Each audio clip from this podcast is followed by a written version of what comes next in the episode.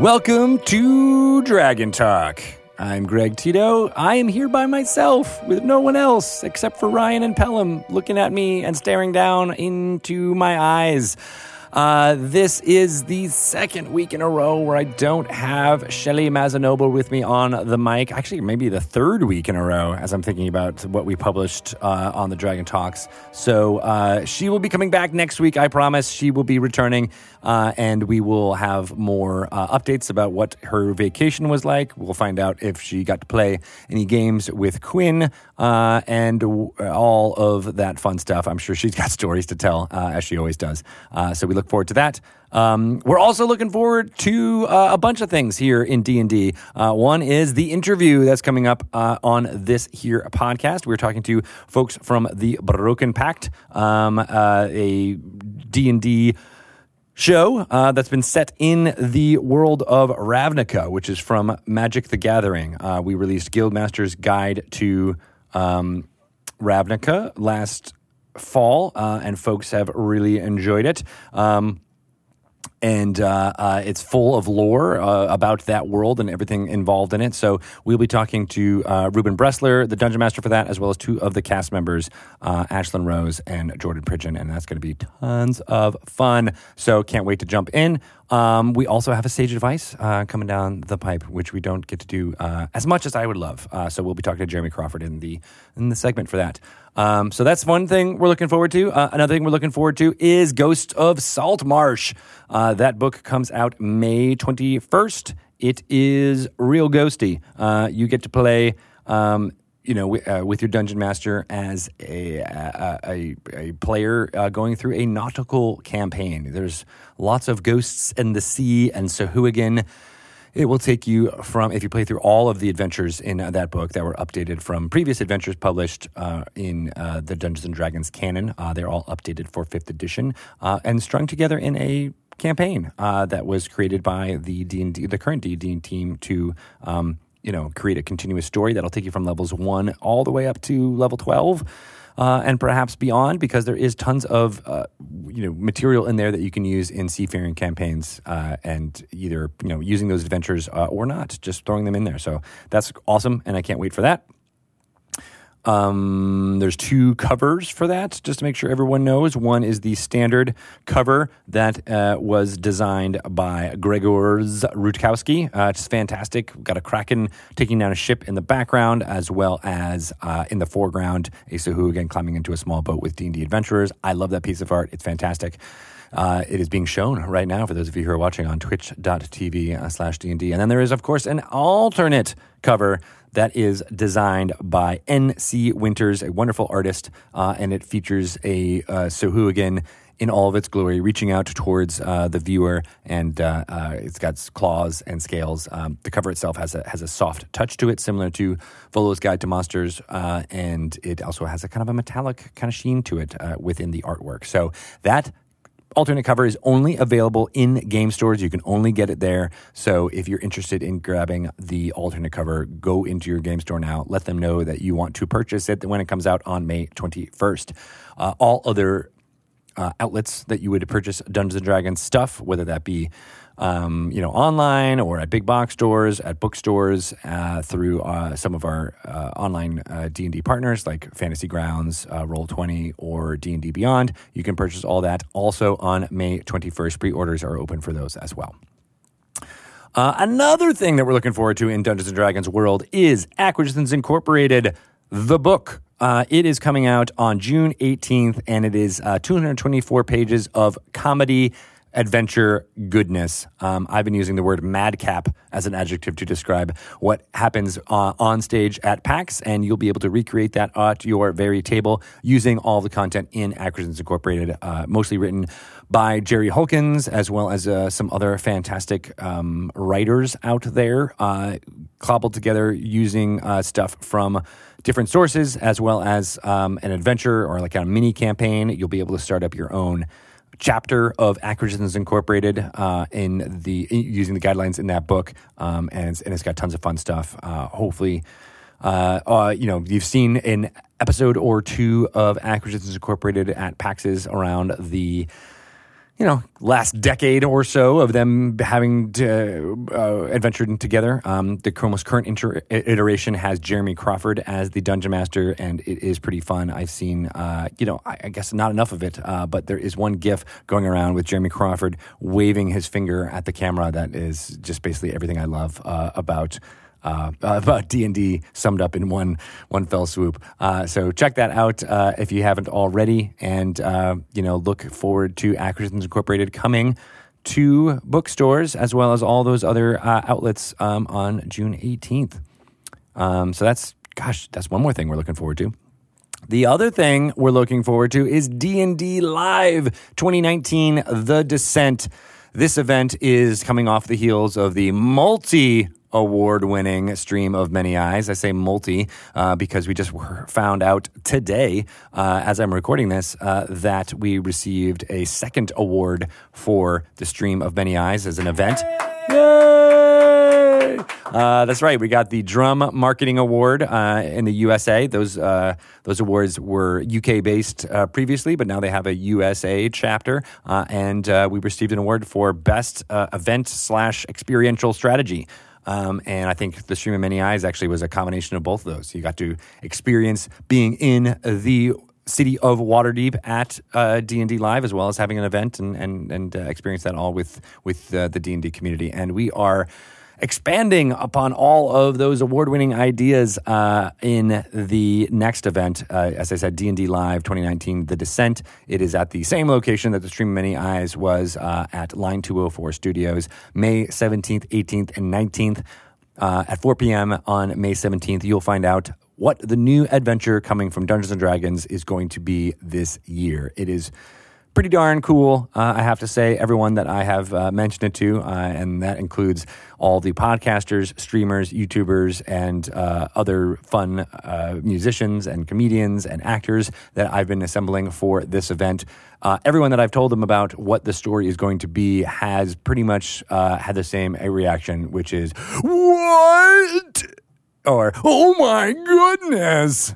Uh, no, that's that's none of those. No, nobody had that exact reaction, but I'm I'm extrapolating. That's what they would. You know, they're they're all been pretty amazed, and I can't wait for the fan community to have that same reaction when we start talking about it on May 17th. We'll throw out a whole bunch of information about the the products that are associated with that, as well as allowing people to play in that world immediately. Well, not immediately. The next day, uh, folks will be able to, uh, any, everybody who's got a badge and a ticket to uh, D&D Live will be able to play in a D&D epic set in the exact same world uh, using themes and characters and dare I say, monsters from the adventure that we just announced the day prior. So that's pretty interesting. Uh, D&D epics are a special way to play Dungeons & Dragons. For those of you who may be unfamiliar, it is, um, in this case, going to be 25 tables. Uh, so whatever 6 times 25 is, 150, something like that. 150 D&D players, each with their own uh, Dungeon Master, so 25 DMs, and then two to three Uber DMs that are controlling what's happening in the entire space. So uh, everyone in the room, uh, all those 150 players are all working towards the same meta goals, but you're all playing like different little squads uh, that are working together uh, more locally at your table. There will be things that happen that will affect um, the tables that are you know directly adjacent to you, as well as the entire room, uh, which I find really fascinating. And it's basically like a huge cooperative storytelling event, all told through Dungeons and Dragons Adventurers League. And uh, we're amping it up for this event by having uh, lots of visuals. Lots of, you know, it's going to be on an amazing set. It's going to be full of uh, costumed NPCs walking around, delivering, uh, you know, some story, um, you know, maybe giving you uh, some choices to the players. Lighting is going to be key. Uh, there's going to be some extra special miniatures that everyone is going to be able to play with, and I'm very excited. Um, so it's it's going to be a super premium event, and I can't wait for folks to be able to jump in and uh, start playing Dungeons and Dragons at one of the events that we're creating, uh, talking about D and D. So that's that's great. There's going to be three sessions of that. They're three hours long each.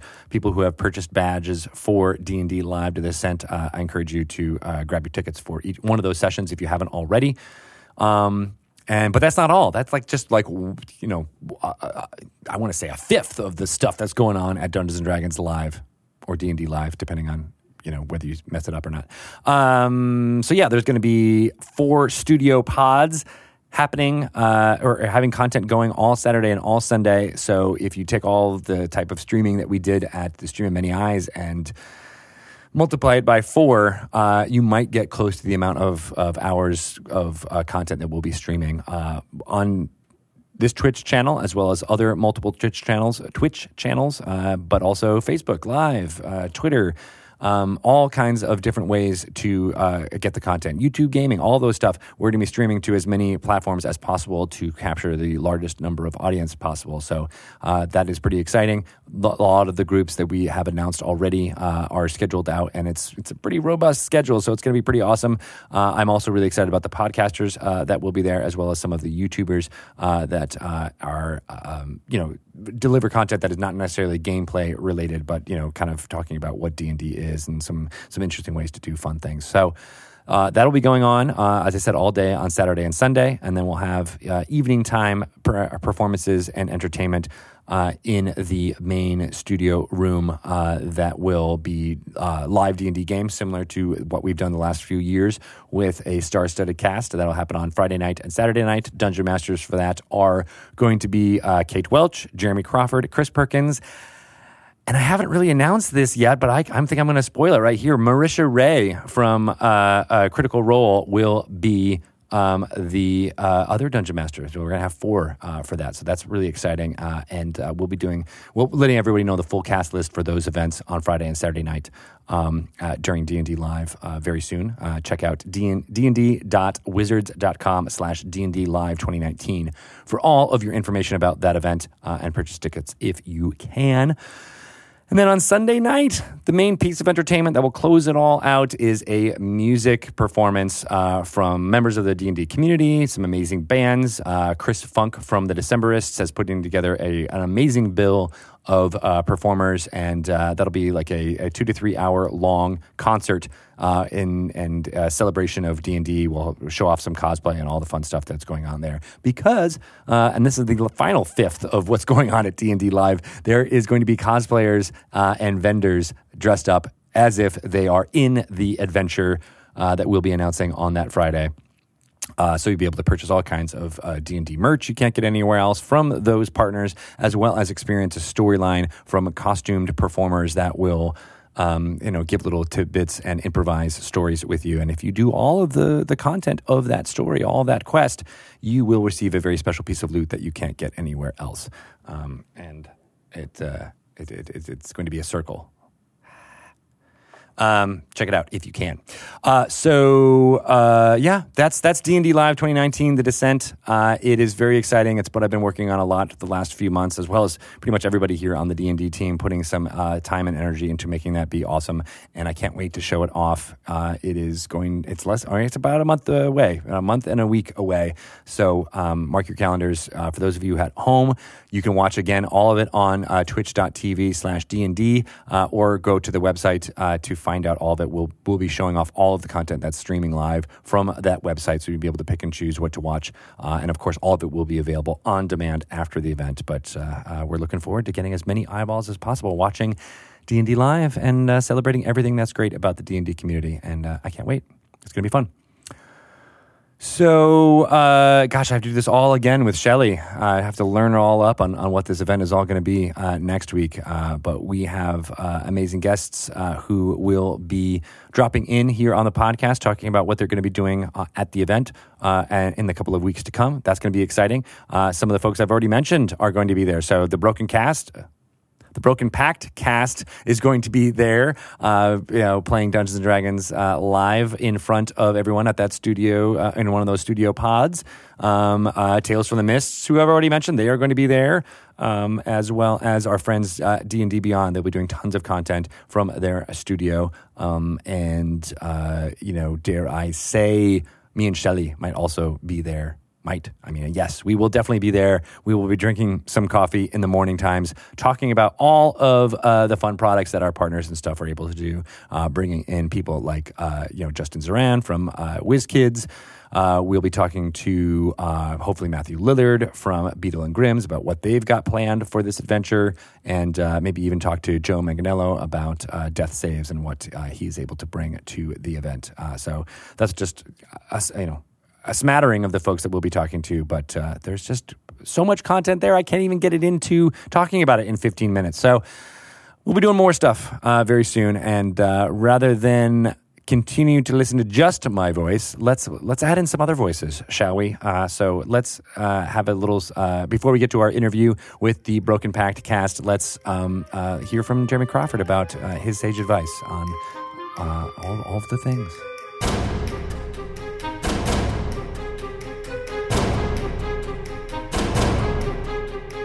Hello, everyone, and welcome to Sage Advice. Uh, this is the segment where me, Greg Tito, speaks to Jeremy Crawford. Hello. Hi. How's it going? Great. It's good to be here. Good to have you back. Uh, we will uh, dive into your brain uh, to find out all about uh, some D and D rules, as well as some of the philosophy behind those rules. That's what these Sage Advice segments are all about.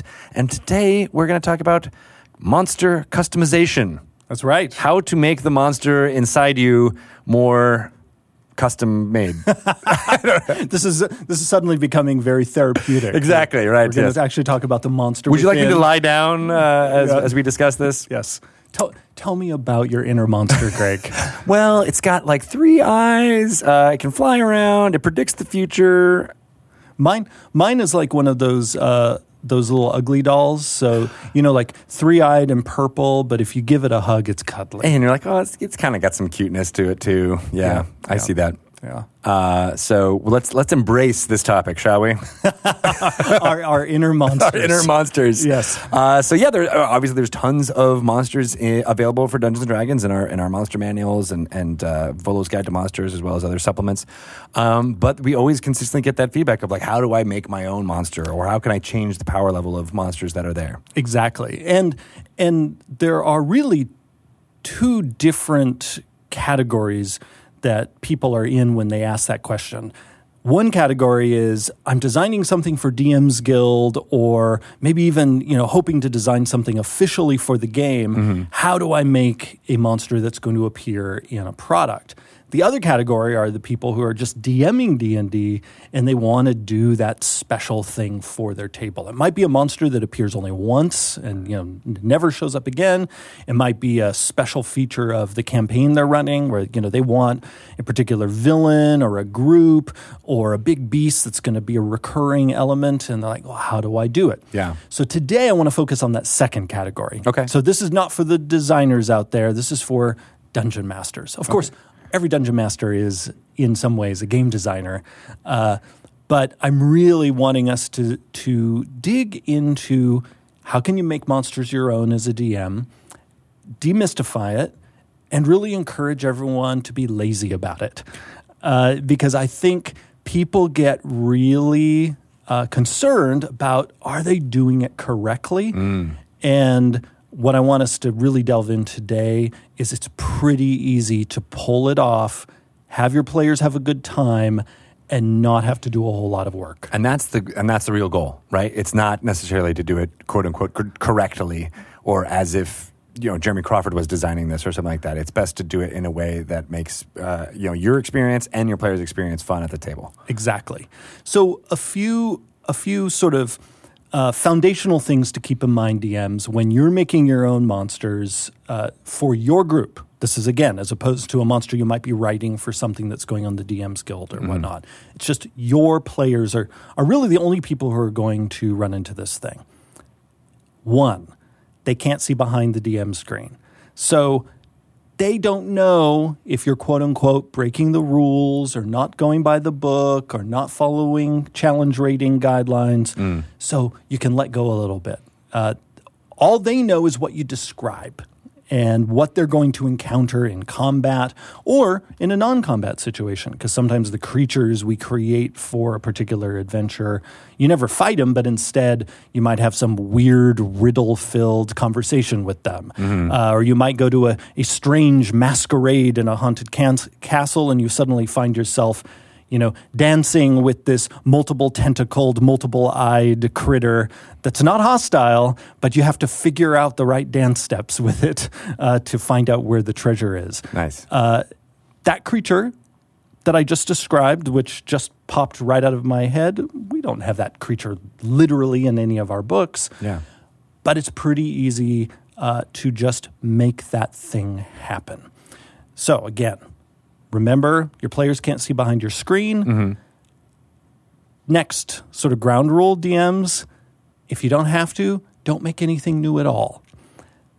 Reskin, reskin, and reskin some more. Mm. A big advantage of your players not being able to see behind the screen is they have no idea if you grab a Modron stat block, for example, and use that stat block to represent a creature that you describe as maybe a walking jack in a box uh, or a animate snow globe or even a giant pig. Uh, they they have no idea unless they're like peeking over the screen and they can see what page you're open to in the monster manual. In that case, you just need a taller screen. Yes, taller screen. Or this is one one reason why I like um, screen capturing uh, stat blocks from D and D Beyond, and then I'm putting them in my Microsoft OneNote. Uh, so then my stat blocks are on my laptop screen uh, when I DM, and uh, then my players can't see what what stat block I'm using for the weird thing I just described to them. And that's an important thing to note, is because you know you can you could essentially use any monster uh, and and describe it differently and use the mechanics for for that monster, and you know your players will never know the difference, and it'll feel just as well as long as you can describe it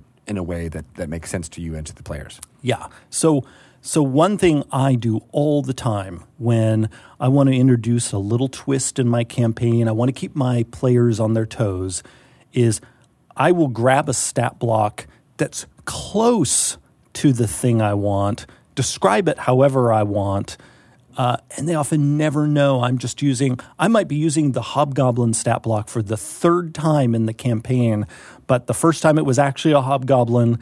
Uh, the second time it was a walking human-sized toy soldier, and you know the third time uh, it might have been I don't know an animate candy bar. You know I haven't actually done that, but uh, if your players can't see the stat block, they don't know what that thing is. We, we started this by talking about your inner monsters, and so far, out of the eight examples that have come out of your head, they've all been like walking toys that are very creepy. So now, now I want to know what's going on in Jeremy's head. well, in in uh, in my gothic horror campaign, I I do occasionally have animate toys because there's something scary about them. There is, there is for sure. Yeah. Yeah. Um, now, what you can also do that's sort of adjacent to reskinning. Uh, pure reskinning is you don't change anything in the stat block at all. You just simply change the description of the monster. Right. Sort of adjacent to that is taking an existing stat block, maybe change the description, and then maybe change a detail or two. I do that a lot too. Uh, and right here on the table, I actually have uh, Mordenkainen's Tome of Foes open to a page uh, where I did exactly this in my home campaign uh, within the past year. In my home campaign, there was this. Again, this is going to go along with the theme of strange animate things. my my uh, player characters, they arrived at the bone grinder windmill that's in Curse of Strahd. Okay. However, t- this is 200 years after Curse of Strahd, and the story is that the hags holed up inside that windmill. It was surrounded, it was set on fire, and as a last, last ditch effort to save themselves, they performed a ritual to try to phase the windmill into the Feywild. Okay.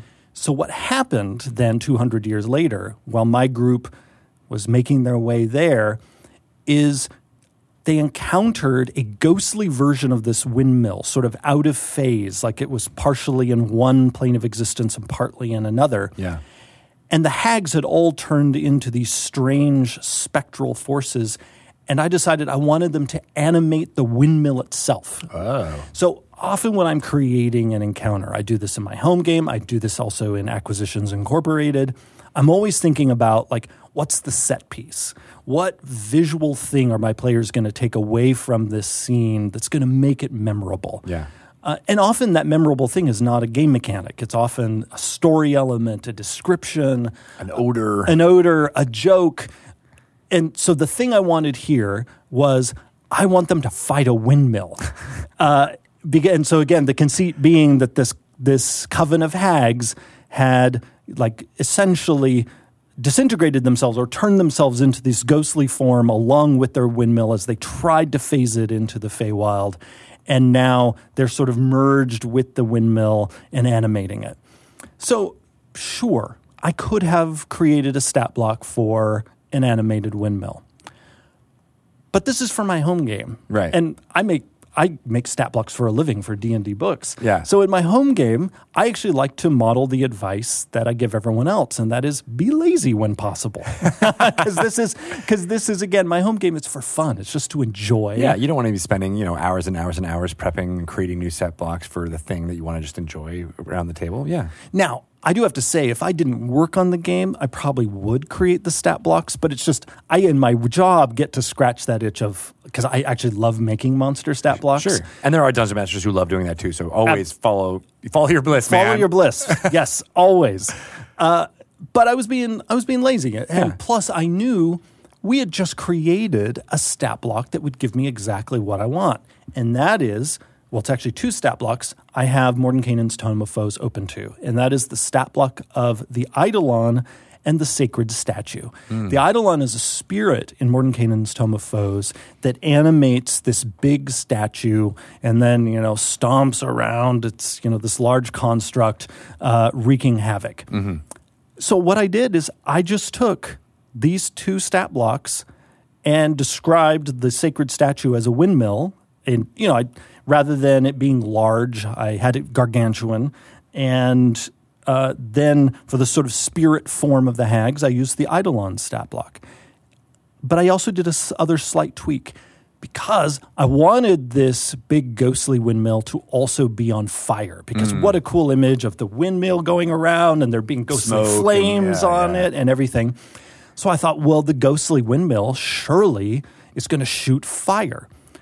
So all I had to do is looking in the sacred statue stat block, one of its attacks is a ranged attack where it hurls a big rock.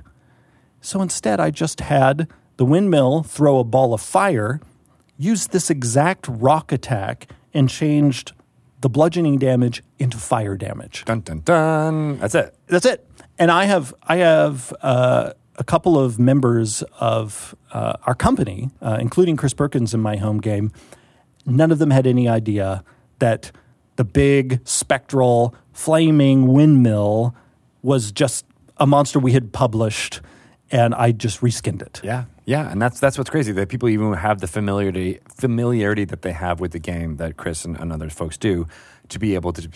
They're, they're, everyone wants to suspend their disbelief when they're playing Dungeons and Dragons, so there, no one's going to be like, "Oh, is, are they using that monster?" But like, it doesn't matter as long as you're in, and I'm sure you did describe it evocatively. Yes, and that it and this is sort of a it's a it's a tip not only for DMing but for really any uh, performance, and that is commit. you know, if you're if you're going to do it, commit to it. Yeah, right. Don't- if you had, if you had said like, um, oh, and I guess it's uh, blood. No, not bludgeoning. I guess it's fire damage. Right. Then it would start to. But if you did that from the beginning and you just had the the gusto in, in how you were talking about it, then there's no reason to disbelieve. And that's a lot of m- what magic and misdirecting and and uh, per, all, all types of performing do too. Absolutely. Yeah.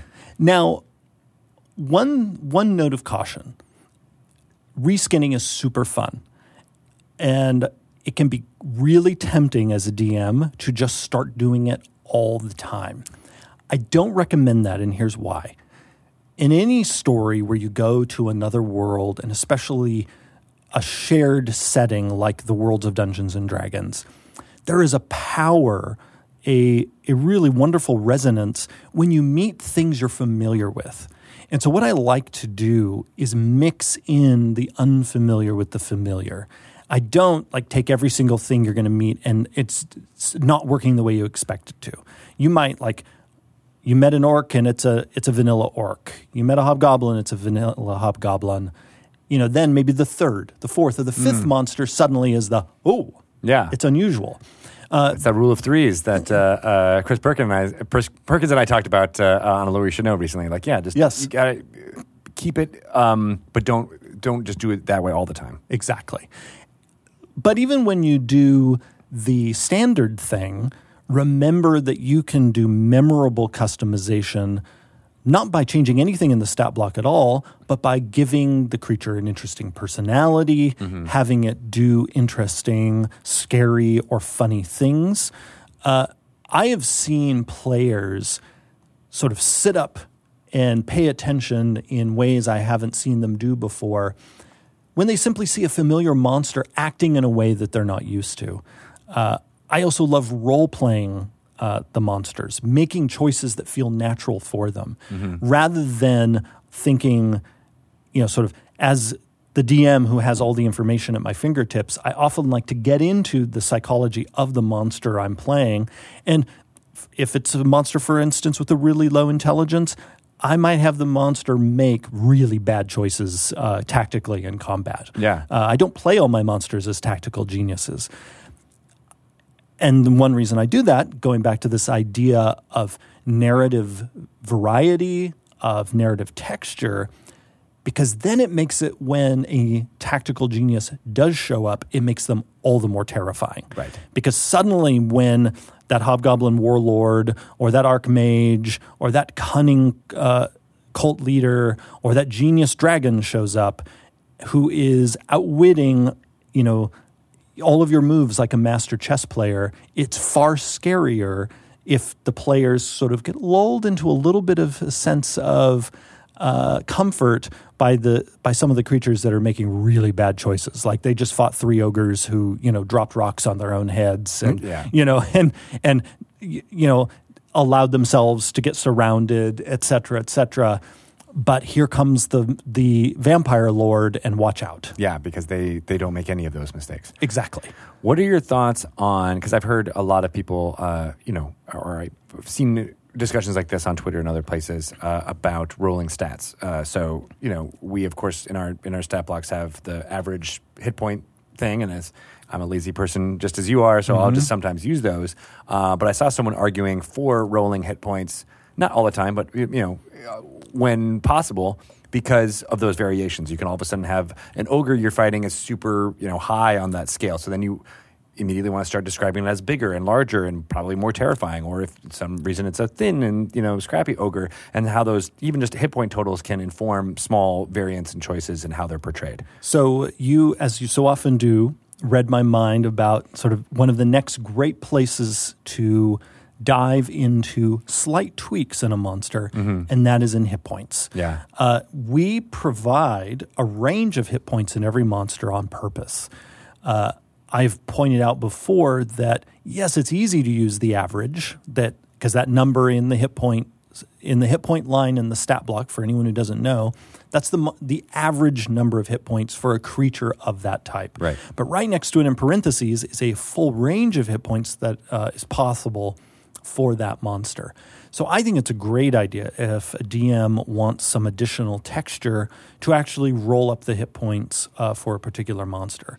Now, what I do as a DM is rather than doing that of rolling in advance or rolling, you know, when the monster is encountered, I actually treat that hit point range as essentially a lever for me to adjust on the fly during combat. Oh, okay. Because what I will often do is I will I'll just get a sense of how is this combat going? Are people really digging it? Is it maybe did they think it was going to be scary and maybe it's being a little easier than I thought? Well, I'll look down at the monster and I'll and like here I'm looking at this Eidolon and it says uh, 63 hit points, but its hit point range allows for far more hit points than that. I might decide as they're getting close to wiping out all 63 of those hit points, I might decide, well, this one actually has 90 hit points, 100 hit points, uh, whatever feels dramatically appropriate. Mm. Uh, and that, that parentheses next to the hit points, every DM, when you look at that, remember that is there basically blinking to you, giving you permission to change the number of hit points. You can also go in the other direction. Sometimes a monster overstays its welcome. You might look down and, and, and see it says 95 hit points. I'm looking at the sacred statue. But uh, the creature actually could have as few as 50 hit points. And if if the fight is kind of like, eh, that does happen. I mean, as awesome as D and D is, as fun as it as it is, almost everyone at least once has been in that D and D fight where it's like, okay, we got it, Right. Uh, and the DM might look down and it's like, yeah, they've done fifty hit points. It's dead. It's gone. It's gone. it goes. It topples over. Yeah, because that's we again we present this range. Uh, the the average is there for your convenience. The average is also there if you're being very uh, uh, careful about encounter balance, which we've talked about in a different episode of Sage Advice.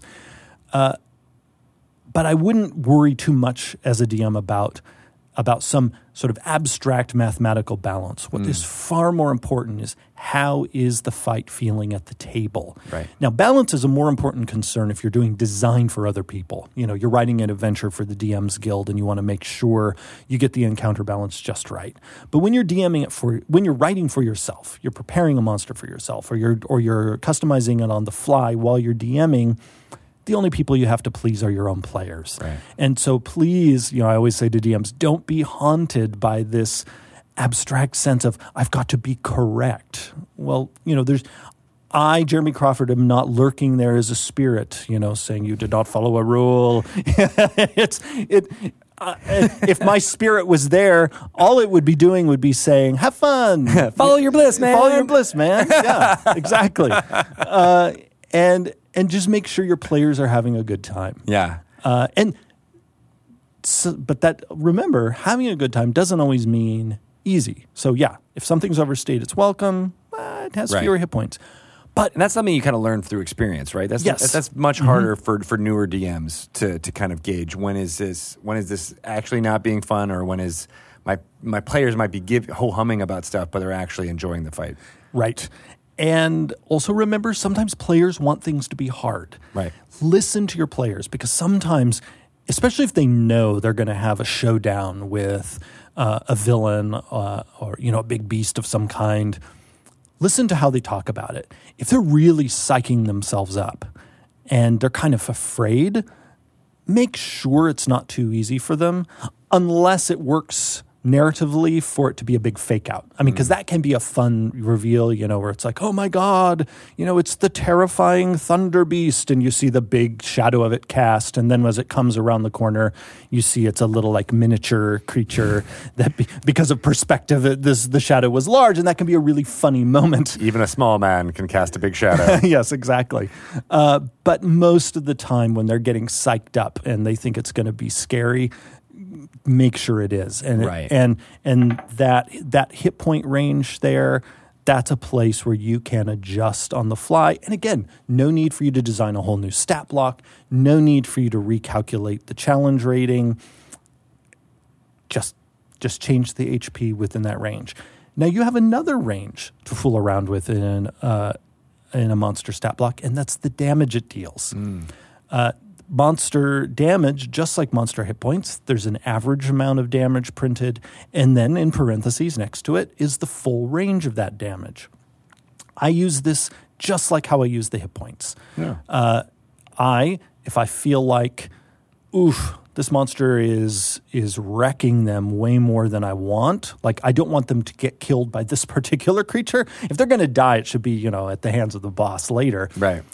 I might, rather than using the average damage, uh, use an amount of damage that's on the lower end of that damage range. On the flip side, if the players maybe are getting a little cocky, they're shrugging off all the hits, well, then I go to the t- upper end of that range, and suddenly those hits are coming hard and terrifying. Right. Then other times, if I'm just kind of like, eh, it, it could go either way. I'm I'm fine, and I, but I'm I'm not in the mood to use the average. Then I'll I'll actually roll the damage, uh, and I like to mix it up. Uh, there's no rule DM saying that if you start a combat using the average damage, you have to end the combat using the average damage. Uh, you might use it one round, you might roll the next, you might do max damage the next, you might do minimum damage the next. It's your call as a dungeon master uh, to create a field that's going to be enjoyable for the group. And but that should always be your guiding guiding star. Our game's a co-op game. No one wants the DM who's just out to annihilate everyone, unless, of course, they're begging for a story about them being annihilated. uh, you know, it's you want you want there to be struggle, but you don't want it to to be a source of despair at right. the table. Right. Well, you are you're getting dangerously dangerously close to a subject of uh, fudging dice. Mm, mm-hmm. Um, so uh, you know, should I press you on what your official opinion is on, on fudging dice?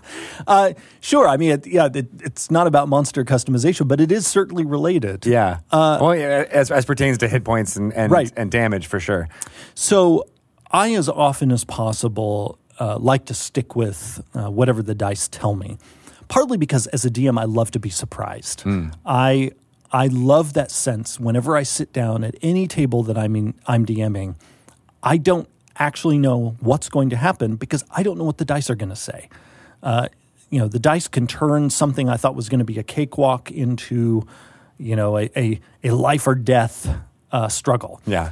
Uh, so that's why I like mo- most of the time to stick to the dice. But occasionally, the dice will produce a result where I know, given the current mood at the table, if I went with that result, it would just go over like a lead balloon. Uh, and uh, that can, and when I do fudge, nine times out of 10, it is in the player's favor uh, because the last thing I want is is a moment of freak randomness to skew the entire campaign in a way that's not going to be satisfying for the group. But don't misunderstand me. That doesn't mean I I uh, shield uh, players from ever losing their characters. I mean, I, I have character death in my games, but I like to make sure that when it happens, it's going to be memorable Right. and not, oh, she slipped climbing the ladder and fell and died.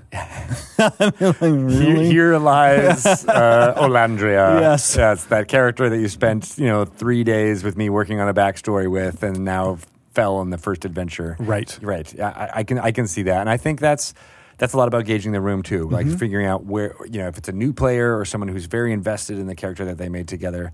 You know, you might want to fudge it, and not a lot, but just enough to know, hey, there's danger here. You almost lost your character, and then you know here's how you can learn about. Uh, you know h- how, how to not have that happen to your character in the future. Yeah. Now, sometimes I love making it impossible for myself to fudge rolls and will have players roll dice for me. Uh, this is something people can watch me do in Acquisitions Incorporated. Yeah. I will sometimes when I, I want the dice to determine what's going to happen, I'll have the players do it. Partly because, as any DM will be able to attest, it's too tempting when you tell yourself, I'll just roll to see what's going to happen. But then you'll look at the die and think, "Eh, I don't really like that result. Yeah. There, so there's something powerful about giving it to the players. Then you're all basically agreeing we are handing over the decision to fate. Right. Uh, and And, and I like doing that. Even you, know, you can definitely have the players roll, but even just going from outside of the screen and Yes. just rolling it yourself, but in their in their full view, uh, can have a lot of power. Now, uh, when I'm feeling uh, particularly impish as a DM, I like having the players do it, especially if it's something bad. Yeah, because then it's like, well, you did it, you rolled it, exactly. I've got to do it now. right. and because then, then also they don't feel like the DM did that to me. Yeah. it's like, well, you rolled the die. And it's your lucky die that, that somehow turned the tide against you. right. Yeah, right, I right. agree. I think that that is a that is extremely impish. Yeah. Um, but I mean, a lot of what you're saying makes a lot of sense to me as far as monster monster customization. Um, you know, I, I uh, do this. You know, without without having had this conversation, I, I feel like I've I've uh, done this uh, for you know uh, in my home game. I recently had a oh I want to have a Medusa be a big bad, but they were all like level one or level two at the time, and I was like ah this is going to be a little bit harder than as written. So I think I just halved the the hit points and made some of the um, uh, snakes on uh, the the cursed woman's head not be eff- effective. Oh, perfect. And so Yeah. you know the the um, paralyzation and and and uh, uh, what's it called the turning into stone. Uh, being uh, being petrified. Petrified. I was like, Yeah. not paralyzation, the other P word. Uh, just it wasn't as effective. Uh, so, you know, they had the danger of it happening, but it never actually, you know, occurred to them, and they got to have a nice story moment uh, and uh, and defeat the Gorgon. Uh, but um, but yeah, and it's- it was a wonderful tool. It was a very memorable fight, but they weren't necessarily uh, fighting against something that would be, you know, more appropriate for higher levels. And you just described something uh, I love with monster customization, and that is when you take something familiar like a Medusa, or I've I've seen DMs do it with mind flayers, and you don't reskin them. Like you actually put them into the game, and like this Medusa is actually a Medusa, or this mind flayer is actually a mind flayer, but you want a lower level party to face them. I love it when the reduced power is justified by in world description. Yeah. The thing is injured. Uh, you can see the marks of some, you know, fell magic upon it. Uh, then that shows players the D&D world is alive. Not every monster of a particular type is identical Yeah. uh, you know, you there are actually weak versions of these things, and there are also more powerful versions of these things. Because really, the stat blocks are, are sort of like a, a platonic ideal of the particular monster. Yeah. But that doesn't mean every individual of that species uh, is the same. Uh, that's really each of these is a starting point for the dungeon master. Now, when it comes to more concrete customization, so we've talked about just describe it differently. Then we've talked about sort of light on the fly changes. Now let's talk a little bit about actually digging in and changing some of the game mechanics. But again, this is for you DMs out there who are going to join us in being lazy. Uh, and This is the non-lazy version. well, so this is still, I'm going to encourage uh, uh, as little work as possible. So if you want to actually ch- uh, make a new monster or heavily customize a monster, I'd say your starting point should still be monsters that already exist. Because we have designed now so many stat blocks between the Monster Manual, Volo's Guide, Mordenkainen's Tome of Foes, all the stat blocks that appear in our adventures plunder those DMs. Go through those stat blocks and see is there something close to what you want. Yeah. But let's say it's not quite close enough. You find a stat blocker, it's like, well, it's halfway there. And so just simple reskinning isn't going to get me to the target. Maybe you need to swap out a few of the attacks, or you want to change a trait or two of the monster. What I recommend is basically merge monsters. Look for several monsters that have the characteristics you want, especially if they're around the same challenge rating. And just like if you're like, oh, I like this ability in this monster that's CR3, and I like this ability in this other monster that's CR3, let's see about putting them together especially if you're bringing in uh, different attacks that that require your whole action. Often you're not you're not going to break anything be- Right. because the monster still has to spend its whole action doing this thing.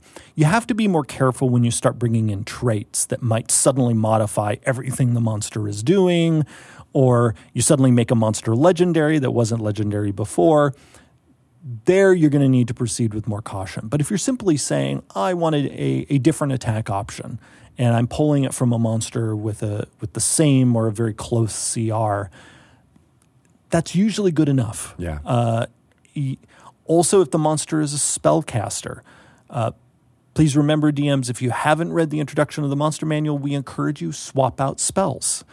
Uh, the, especially in the monsters that have the spellcasting trait, those are really just that list of spells. Those are suggestions. yeah. It could be anything. Yeah, and and And so the power levels of spells is, you know, It- as long as it's in the same level, you, you can swap out whatever you want. Exactly. Uh, spells also because uh, they already their power level is worked out are a great place also to loot. Let's say uh, I want I want a CR1 creature to be able to breathe fire, uh, but I'm uh, I'm not sure how much damage I want it to deal. You could just have it uh, use burning hands but just treat it as a breath weapon instead of uh, a spell, and and and just basically take the work we've already done for you of figuring out what this first level spell should do damage wise, uh, and and just do that. Would you have it recharge on a five and a six? Uh, it it would depend on its it would depend on its uh, CR, and here we get a little more technical. Yeah. Uh, if it's if it's essentially a, a if it's a CR1 or higher creature, and I don't expect any creature to last longer than about three rounds, uh, I would probably let it. If I was just ad hocing it, I would just let it do burning hands each round. Just sort of treat it like a spellcaster. Oh, okay. Um, yeah, but wouldn't that wouldn't that mean they would have three spell slots? Yeah, at that but, level. But uh, many of our lower level creatures would. Oh, okay. Uh, now, Yeah. to be fair, if I was getting super technical, that's that's a bit too generous for CR one. Yeah. But again, we're not we're not talking about design for an official adventure. We're talking about desi- design. What feels fun. Feels fun for you as a DM because when you're designing for yourself, you can course correct on the fly. Yeah. If you're like, ooh, this is a little too powerful, well, then just it, it Right. doesn't do it a third time. and it breathed fire on itself, and now it's dead. Right now, now one reason I chose uh, Burning Hands, and and there are a number of first level spells that are good for looting when you want something for a monster to do, uh, because most of them are quite limited in their effect.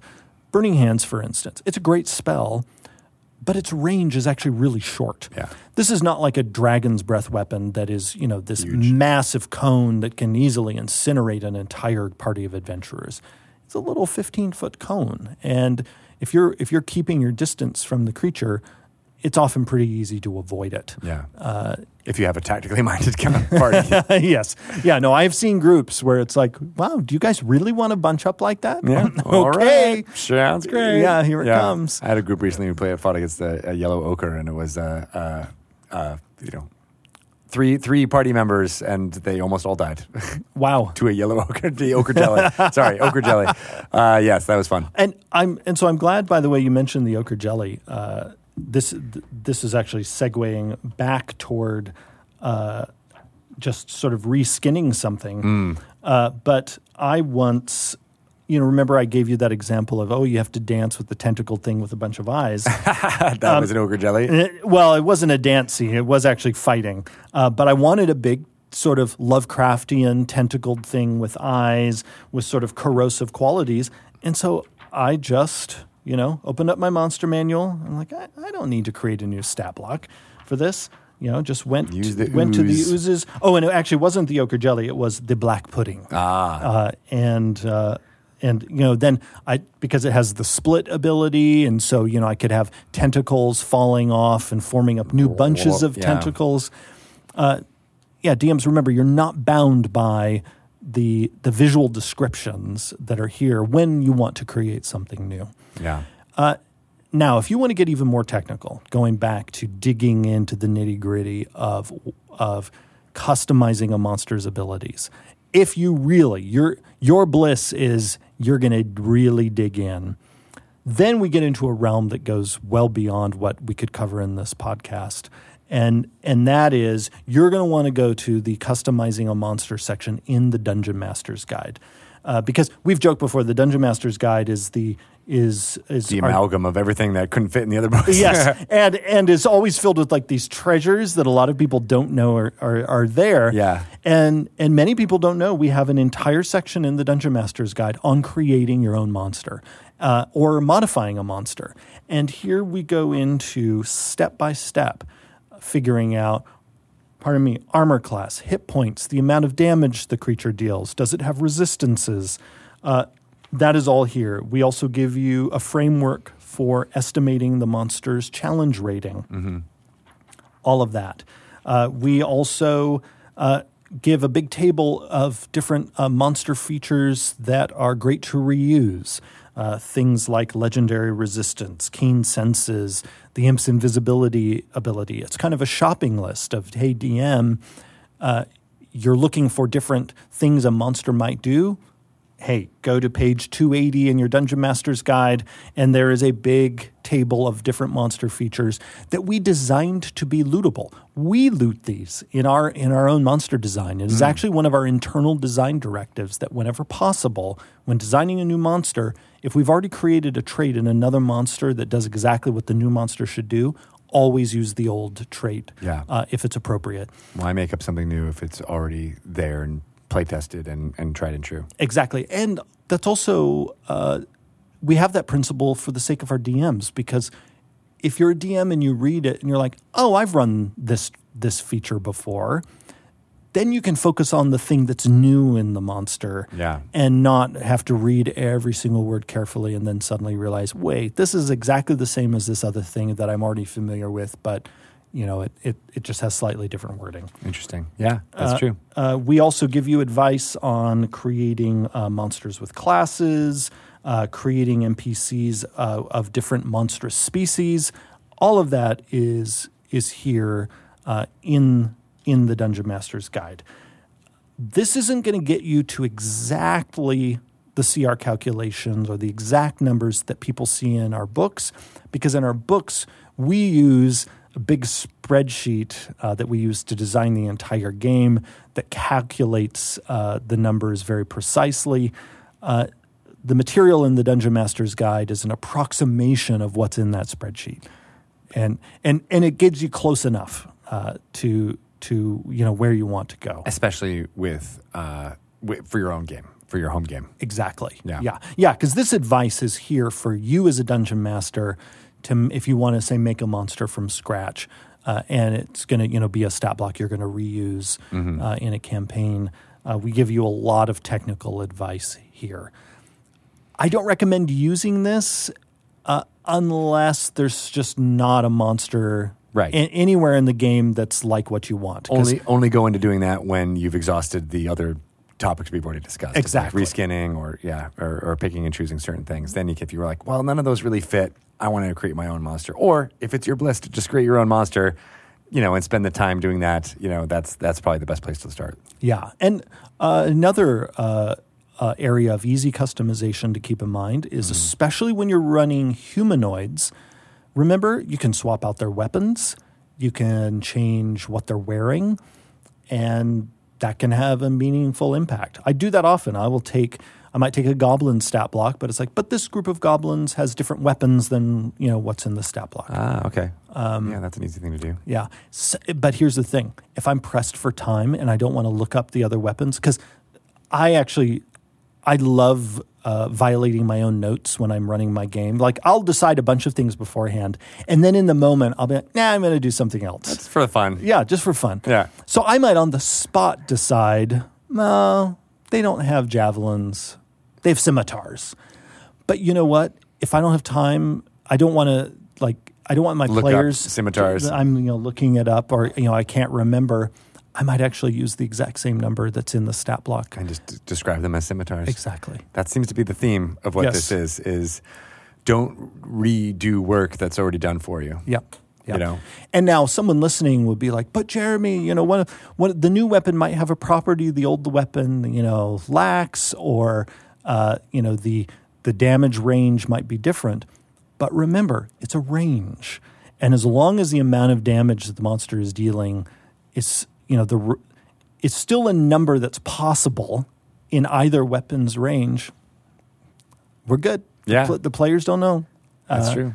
There, there are no rules police, you know, lurking over your shoulder to see what did you I'm do still there. I'm still waiting for that spirit of Jeremy Crawford ah, ah, ah, with that, that the No. gif from Acquisitions Incorporated with you wagging the finger. That's that's what I picture that spirit looks like. Yeah. Well, I mean, because really, really, if if again my spirit was there, and and if a DM, It's much more Cheech and Chong like than the, the of the finger. no, my my spirit would be like again, have fun, man. what are you doing? I love that. I love that. Well, thank you so much Yeah. for, for coming on and talking all about uh, monster customization. Uh, I always love uh, these conversations. We get we get into the nitty gritty, and I, and I and I really enjoy that. Yeah, as do I. Thanks for having me. How can people have more uh, if they have more questions uh, about about rules or about this topic or any other? Uh, people can reach me on Twitter. I'm Jeremy E. Crawford there. Uh, recently, I've been doing so much writing that I've been uh, a little absent on Twitter, but I do still poke my head in, and if I if I have some spare minutes, I can uh, quickly answer some questions. Nice. Uh, and if you haven't checked it out, uh, do so. Uh, Jeremy Crawford's uh, uh, Dungeon Mastering for Actors Incorporated, the PAX East game. Uh, people have been, been telling me wonderful, wonderful things. And it's on my queue of things to watch. I have not yet been able to do it. Uh, but going through the world of Ravnica it seems like it's been a lot of fun. Yeah, it's been bonkers. Uh, and uh, and we'll be at D and D live Yes. uh, in May, May seventeenth, eighteenth, nineteenth. You'll be dungeon mastering there. Uh, I'm very excited about that. Yeah, I am too. Awesome. All right. Well, thank you, and we'll we'll have you on again soon. Great. Awesome. Thanks, everybody. Bye, everyone. Bye.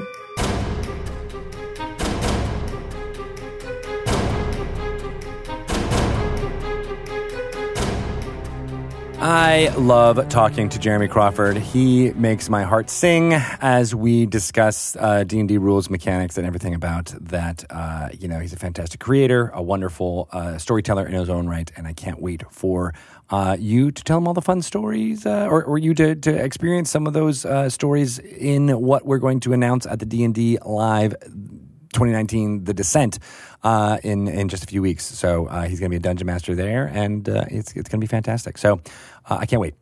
Um, also, there will be some of my most favorite groups and people uh, that I, I, get to see at various events, but I'm very excited about them all being in one place. Uh, everybody from Rivals of Waterdeep, especially uh, Tanya DePass, uh, who is uh, in the chat and watching this right now, so I feel like I have to call her out. But also because she's amazing and is doing, uh, you know, the good work. I was going to say the the uh, the work of Pelor, uh, bringing justice to all. Uh, so uh, I can't wait for it. Um, and uh, we're also going to have high rollers there. So Mark Hulmes and his crew coming from the UK. Dragon Friends are making a return from Australia. They are in the future, but they will be in our time zone very soon in May, May 17th, 18th, and 19th. Um, they they are missing one of their number. I just found out uh, because when they're one of them is running for the Australian Senate, uh, which I think is pretty pretty amazing. So that's great, um, and uh, we, we, we look forward to uh, you know campaigning for him from afar from LA. So that's going to be really cool.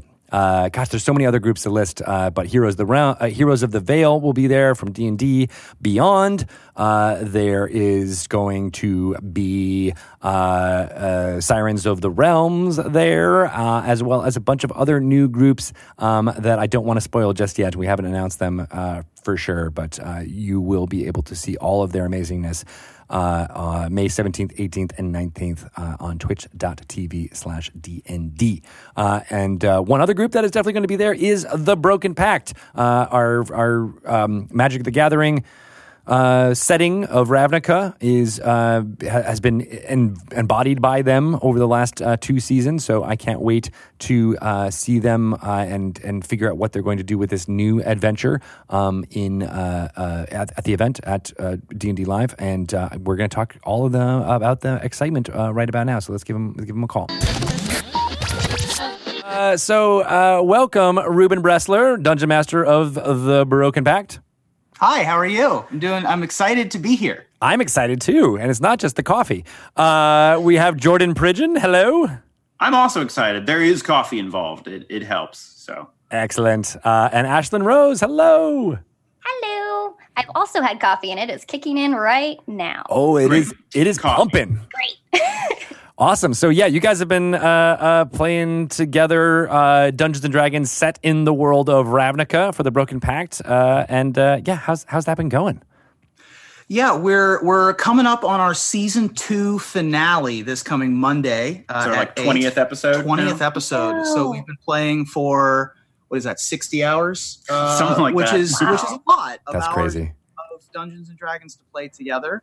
Um, and it's uh, it's been really exciting. This is uh, you know for me even as a, a, relatively seasoned dungeon master, this is some of the most I've played with one play group in a long time, um, and so I've been having just a blast doing it. Nice. And that is true. Yeah, even even if people have uh, experience playing Dungeons and Dragons, you don't always have you know the amount of hours that you guys have put in, into this, uh, especially in such a short you know six month period here. Yeah. Yeah. It, it, can be so hard to, you know, like get a group together and do stuff. But when you got a studio that makes you do it, yeah. that is true. That's half the reason why I like doing shows, is because it's like, oh, exactly. I, I I have to be there to play Dungeons and Dragons. Okay. Right. Yeah, it makes it a lot easier, but um, but it, it's just been a, literally a dream come true. I mean, I've talked with you about this before, but being able to be the the ambassadors for the first foray into a, a, Magic the Gathering world, and all three of us being Magic players yeah. um, for Dungeons and Dragons, being able to bridge those two gaps has just been absolutely phenomenal. That's so cool. Uh, Ashlyn, let me let me throw this to you. Uh, you know, you were been a Magic player and a Dungeons and Dragons player, but how how did you get started? What was your first uh, experience? And yeah, uh, hopefully this uh, you know we'll, we'll transition to how this is going now. uh, so my first experience, I started. My first experience with D and D specifically was not that long ago. I'm, I'm a pretty, I'm a baby D and D player. I'm fairly new. I started maybe like three or four years ago, about when Fourth Ed came out. Okay. And so my friends wanted to play, and I'd been I always played like you know little games with like my brother and friends growing up. So I was playing pretend, and I was all down for it. So played that. I got to be a fairy, which was or a pixie, fairy pixie. It was awesome. And uh, that Nice. group we had for a long time, and then after that, it was just smaller groups that didn't really stay together until I found Ruben, and it's been great. That's cool. It was was that all in the LA area? uh, San Francisco. Oh, okay. Is is that where you grew up in the Bay Area? I grew up in Illinois, and then when I finished high school, I moved to San Francisco uh, and was there for about 10 years. And then I moved down here early, uh, in August last year. Oh wow! All right, cool. Um, and what was it about? The, I mean, you said playing pretend when you were a kid. It, it kind of feels like that when you get into you know uh, playing it. It's just like a little bit more structure. Yeah, exactly. Like you kind of know like what the mechanics are and you have all of that, but then you also have like this world that is being given to you to explore with other people Mhm. uh, and them adding their input into it. And it just makes this really fun thing that I look forward to every single week. Nice. What was it about the uh, the pixie character that that spoke to you? I just like little like being able to fly. I was like, oh, I could fly. Yeah. That's awesome. That reminds me of uh, uh, Erica Fermina from uh, uh, Girls Guts Glory. Uh, playing La La Lemon Boots, and that was the, that was a big a big uh, you know uh, inspiration for her as well. Just be like, I just want to you know fly, Fly. yeah. having a fly, having I a mean, fly speed. Tsuru. Yeah, exactly. yeah, Tsuru can glide at least. That's good stuff. Who who knew a a, a Loxodon could fly? Anything is possible in Ravnica. We made true. a lot of Dumbo jokes when it was revealed. Tim Burton. uh, what about you, Jordan? When did you uh, start getting into this this fantasy role playing fun stuff? I start I started playing Dungeons and Dragons specifically um, in middle school, and I remember the first time I. It, this is weird, but the first time I ever heard about it is we were reading a book in my English class, and it was called like Night of the Twisters or something like that. And there was just a, a moment where they were like in a basement in the book, and it was like our gym coach ran us through a small session of Dungeons and Dragons, and I was like, "What is that?" And the teacher was like, "Oh, Dungeons and Dragons is fun." And we found out that one of my friends in the class has his brother had just left for college and left all his Dungeons and Dragons books. So I went over to his house and we picked up these old beat up second edition AD&D books and nobody read them but we like kind of pretended like the my friend who was our dungeon master at the time pretended like he knew all the ro- rules and we rolled dice and Oh, That's Just- that's what I do too. That's what every dungeon master does. We just don't tell anyone. THACO was a lot to process when when you were like a middle schooler Mhm. teaching yourself to do this stuff. But I've, I've I've played pretty much since then, and I I loved it. Like for a long time, I kind of had to like hide it a little bit because most of what my parents knew about Dungeons and Dragons was from secondarily hearing about the like satanic panic days of stuff. Right. But Yeah. uh, they came around, and it's just been one of my favorite hobbies, and I've done as much of it as I can ever since How did you get them to come around? you know it, it's they were never like the like deeply religious sort that you hear about this sort of thing it's just something they heard in the media okay the actual thing that i think changed their mind on it is that i, I started meeting uh, women in school through dungeons and dragons which I, I know is not like the usual way to say stuff but uh, to meet people but somehow someone heard that i played dungeons and dragons and a uh, couple of girls i sort of knew came and were like we heard you play Dungeons and Dragons. And I was like, who told you that? um, but they really wanted to play. And I ran a session with them. And my parents were like, oh, he's meeting like cool people. And, and it's not just like people Right. doing scary stuff that's like He's socializing. secretly- he's not in a cult. right. yeah and they were like oh it's it's regular people they, they seem fun they you know have chips in the basement and laugh about things and uh, they turned around on it and now it's something i do like three times a week Nice. in some Yeah. form or, the, or another I love you breaking stereotypes even back in uh, in, in I assume it was the 90s, right? That's yeah right. mhm. 90s and early 2000s and stuff yeah That's great that's great. Uh, and uh, yeah, I mean, I think that's uh, you know, it's it's such a contrast to now when I meet parents and they're like, wait, you know, so my kids can be talking to each other and you know, reading and doing arithmetic and pretending and working together.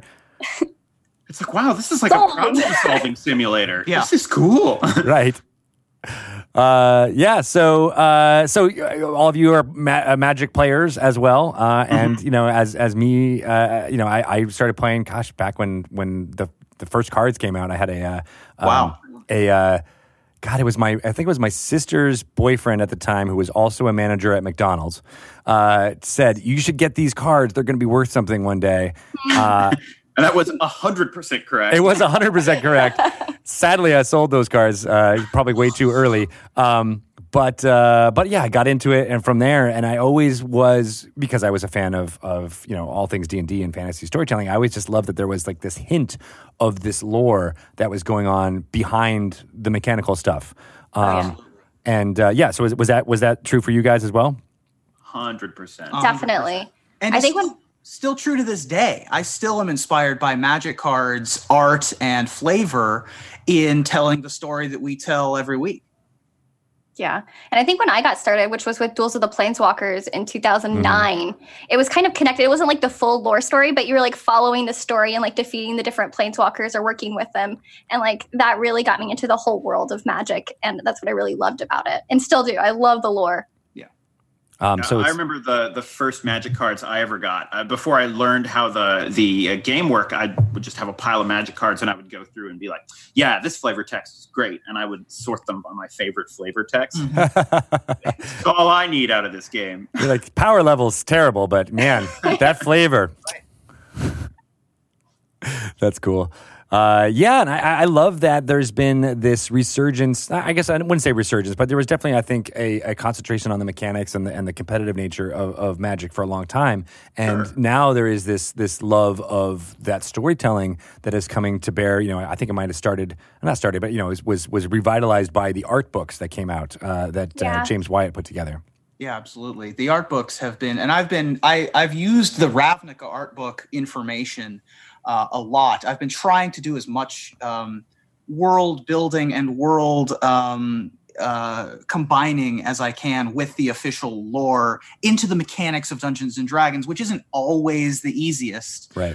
But for example, two weeks ago, the party had to run away Indiana Jones style from a large ball of fat and dung um, that was being pushed by a large dung beetle, which is canonically in the Ravnica art book. They're called Fatbergs. Um, and they're just these big, you know, amalgamations of like Sargasso seas, except for it's all of the garbage of the planet comes together. And being able to tie in stuff like that from the official lore is super fun for me. I love uh, Magic the Katamari Damacy. Uh, That's right. yes. nice.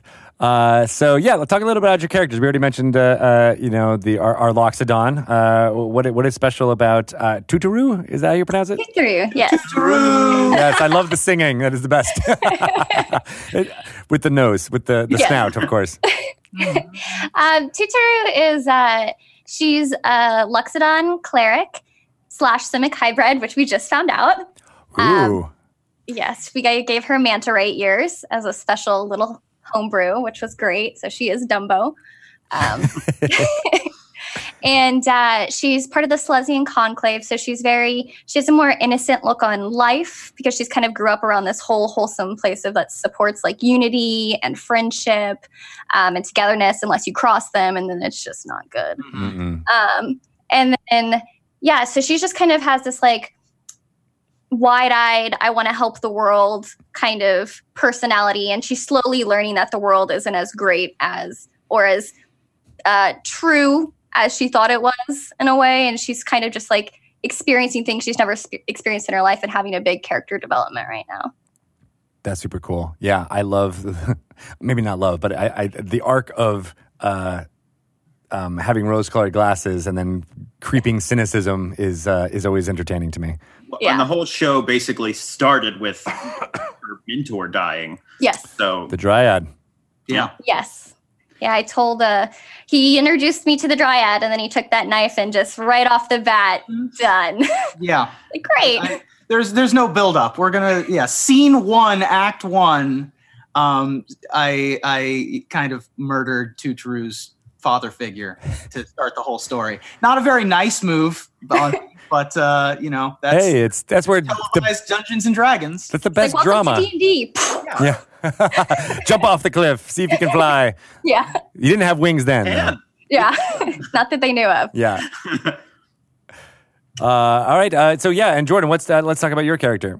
So m- my character is uh, Astaroth. He's a, a Minotaur fighter, and he's part of the Boros Legion. And uh, for me, it's like you know, I, I normally like make characters who are very like talky and clever. Is like what I like to play. Mm. And I was sort of like, you know, for this, I'm gonna make someone who has a kind of simple view on life. I, I don't. I, he's not dumb. He just like he doesn't think that like he he's never really sat down and thought about philosophy or anything like that and he hits things and he's part of the boros legion and he's found purpose in the justice that they kind of push through and the funny thing is that like when I, I initially made the character i had all these like kind of dark broody inspirations and like noir characters and stuff and then i've ended up making him like just kind of silly and Mm. fun and stuff and i'm like oh I, I guess i always fall into this mode no matter what yeah, no, that is hard when you're like, I'm trying to play against type, and then you end up just going right back into your type. Yeah. But it can be really refreshing to play that type of like forthright, like, I am what I am. I'll bash your skull in if you cross me or my party.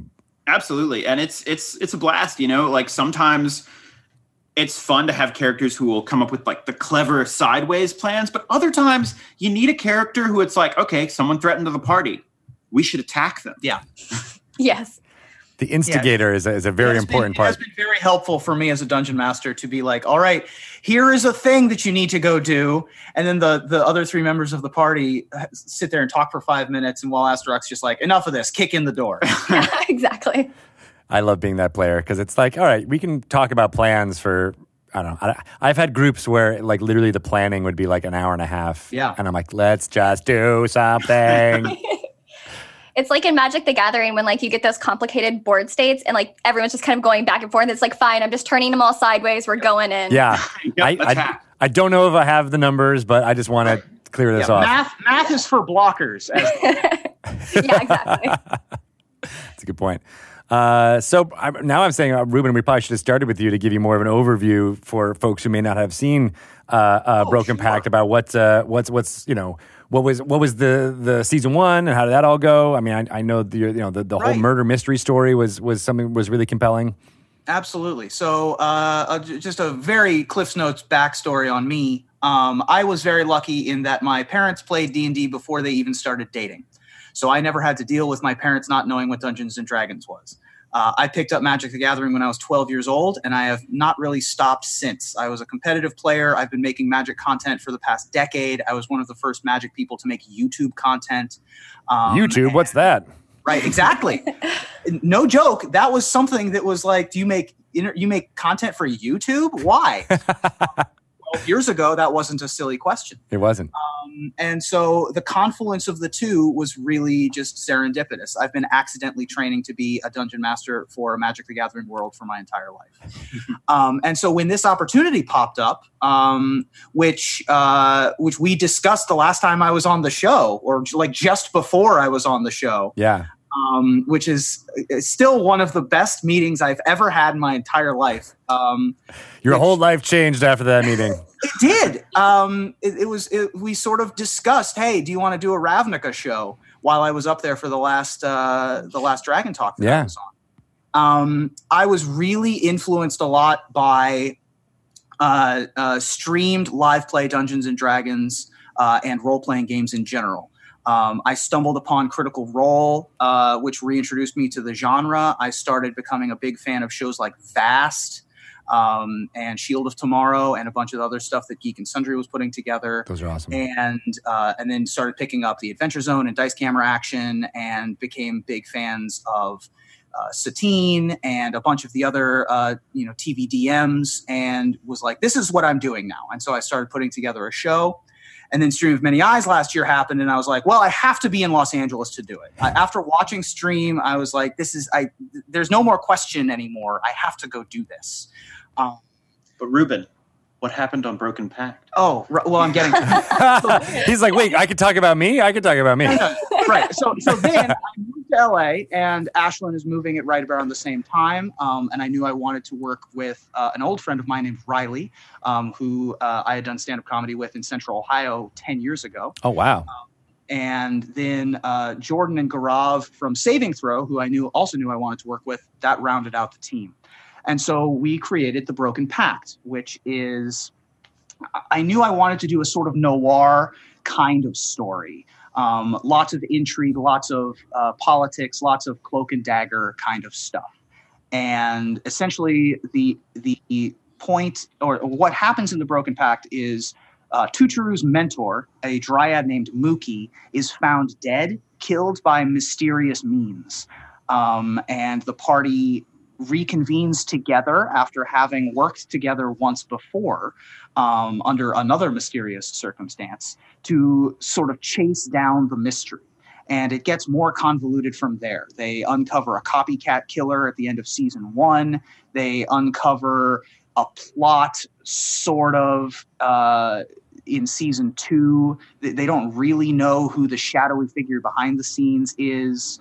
Um, they run across old enemies uh, including uh, uh, Solias, a uh, vampire from uh, Riley's character Velma's past that they uh, dealt with last week. Mm-hmm. Um, and lots of you know mist and lots of mystery and lots of intrigue on the on that front also lots of characters from actual Magic yes. Ravnica, which has been Absolutely. awesome. Yeah, I've been trying my best. I, I, was recommended to me to actually write an article on how to play canon characters in mm. your DMs because I've had something like two dozen actual characters from Magic in the game.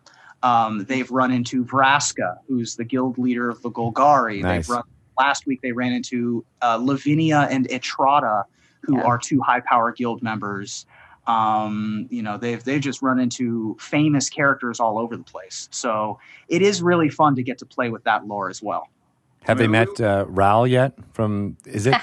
No, I not, love Ral though. They've not met Ral. oh, all right. Well, I'm, i have the hair. I've been told uh, to be able to, to guest as, as Ral if you if you need you it. Pull off Ral. Yeah, you could you could you could do a good Ral cosplay. I uh, we got uh, you know I the D and D the Magic team had um, those posters that were made for a lot of the guild members, uh, and uh, my girls went to an event and they had those handed to them. So there was Ral was one, and I forget who the name of the character is from the Selesnya, uh, but it's a blonde. Mara. Uh, oh, Emmara. Yes, yeah. it was Emmara. Yes, because I have yeah. that card as well. Um, and so my daughters put those up in our in their rooms, uh, and they will consistently say like, "Oh, that's you, Daddy," and then that's that's Mommy. that's, that's, the two of them. I'm like, that's great. That's pretty cool. That's a pretty high power level. Uh, we're a power couple now. That's true. Yeah. now you know what you're doing for Halloween. Oh, dang! That's that is a good idea. yeah, yeah. Emmara has shown up in our game uh, a couple of times as well. Um, I give her a bit of a, a, Southern Belle kind of accent. It just sort of fits for me. I like putting little twists on characters that people might not necessarily immediately have thought of. Um, my Rakdos the demon is has a big Texan accent, um, and and so that's always fun for me to do. That's awesome. Yes, I've been seeing the clips uh, from D and D Rewind, and uh, uh, you know what was the one the the dog will hunt uh, quote? Oh, Spedabit the demon. Yes. Yeah, I had a hillbilly local yokel devil that they ran into who just sort of talked like this. I, I, was pretty sure we were going to get like deliverance in some absolutely. yes. yes, exactly. Squeal like a pig, uh, or or a war pig. As I was oh, listening, yeah. I was listening to your most recent Magic Mike's podcast, and I'm like, oh gosh, I need that card. Yeah.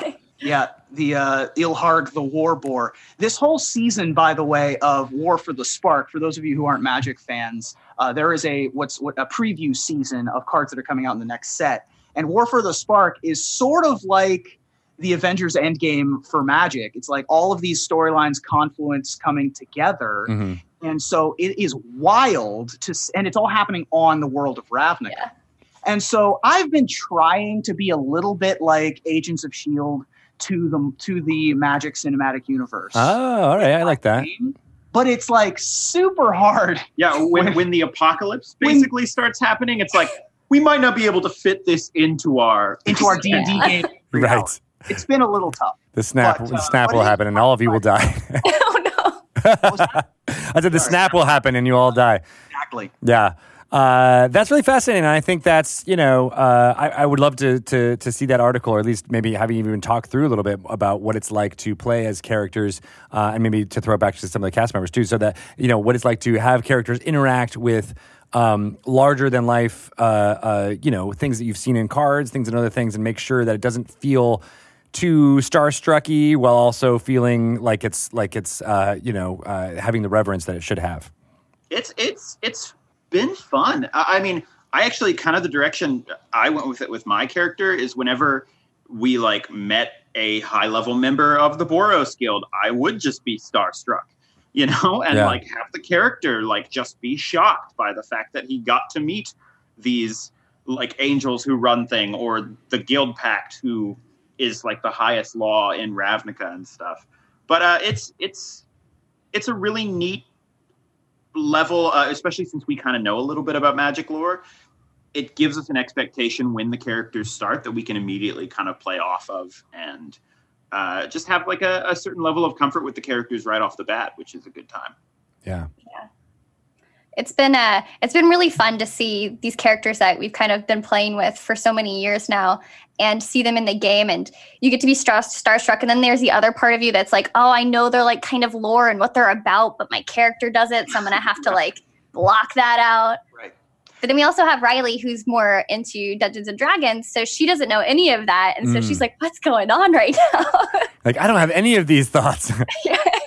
Yeah, Right. And that was a conscious decision when we were putting the cast of the show together. Is we wanted to have someone who knew almost nothing about magic, and we wanted to have someone who was very new to Dungeons and Dragons as well. Uh, right. Um, and so we we got those pieces uh, specifically with Riley and Ashlyn, and then we have uh, Jordan and Gaurav who are much more into both. Um, but it, it's it is a ton of fun to get to play with these big name characters. Mm. I mean, when you're running, you know, Curse of Strahd and you get to be Strahd, it's Yeah. awesome, right? It, when you're running Tomb of Annihilation and they finally get to a Acererak or or uh, or Simber, you know, then then that's just a ton of fun for you as the DM as well because you get to put your own spin on it. It's it's a lot more like being a comic book author. You know, you get to reboot Yeah, that's a good point. or reboot Batman in your own vision and give them your own version of their personality and their own ideals. And so it's n- n- and none of them are wrong. Um, and so that's really fun for me. Uh, that one choice was wrong. Well, We don't have to talk about it. We don't have to. was wrong. Uh, but you're right. It's, it is very similar to uh, like a fan of the Forgotten Realms, like incorporating Drizzt or you know uh, uh, Elminster or any you know uh, Laeral Silverhand or any of those. Like you know, you got to have a certain amount of of knowledge about what that character is like. But you know, each table is going to have a different interpretation and a different you know shard of reality about what you know is happening at that table. Right. And specifically for Ravnica, it's really important to me to have not just the world, but have these characters that the people have fallen in love with in the game.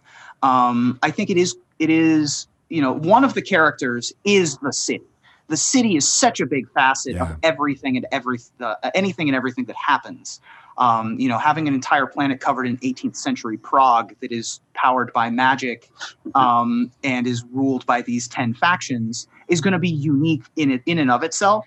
But in addition to that, having all of these magical characters that have this clout and have this um, uh, reputation behind them is is super fun for me to throw at players and play out on screen. Mm, mm.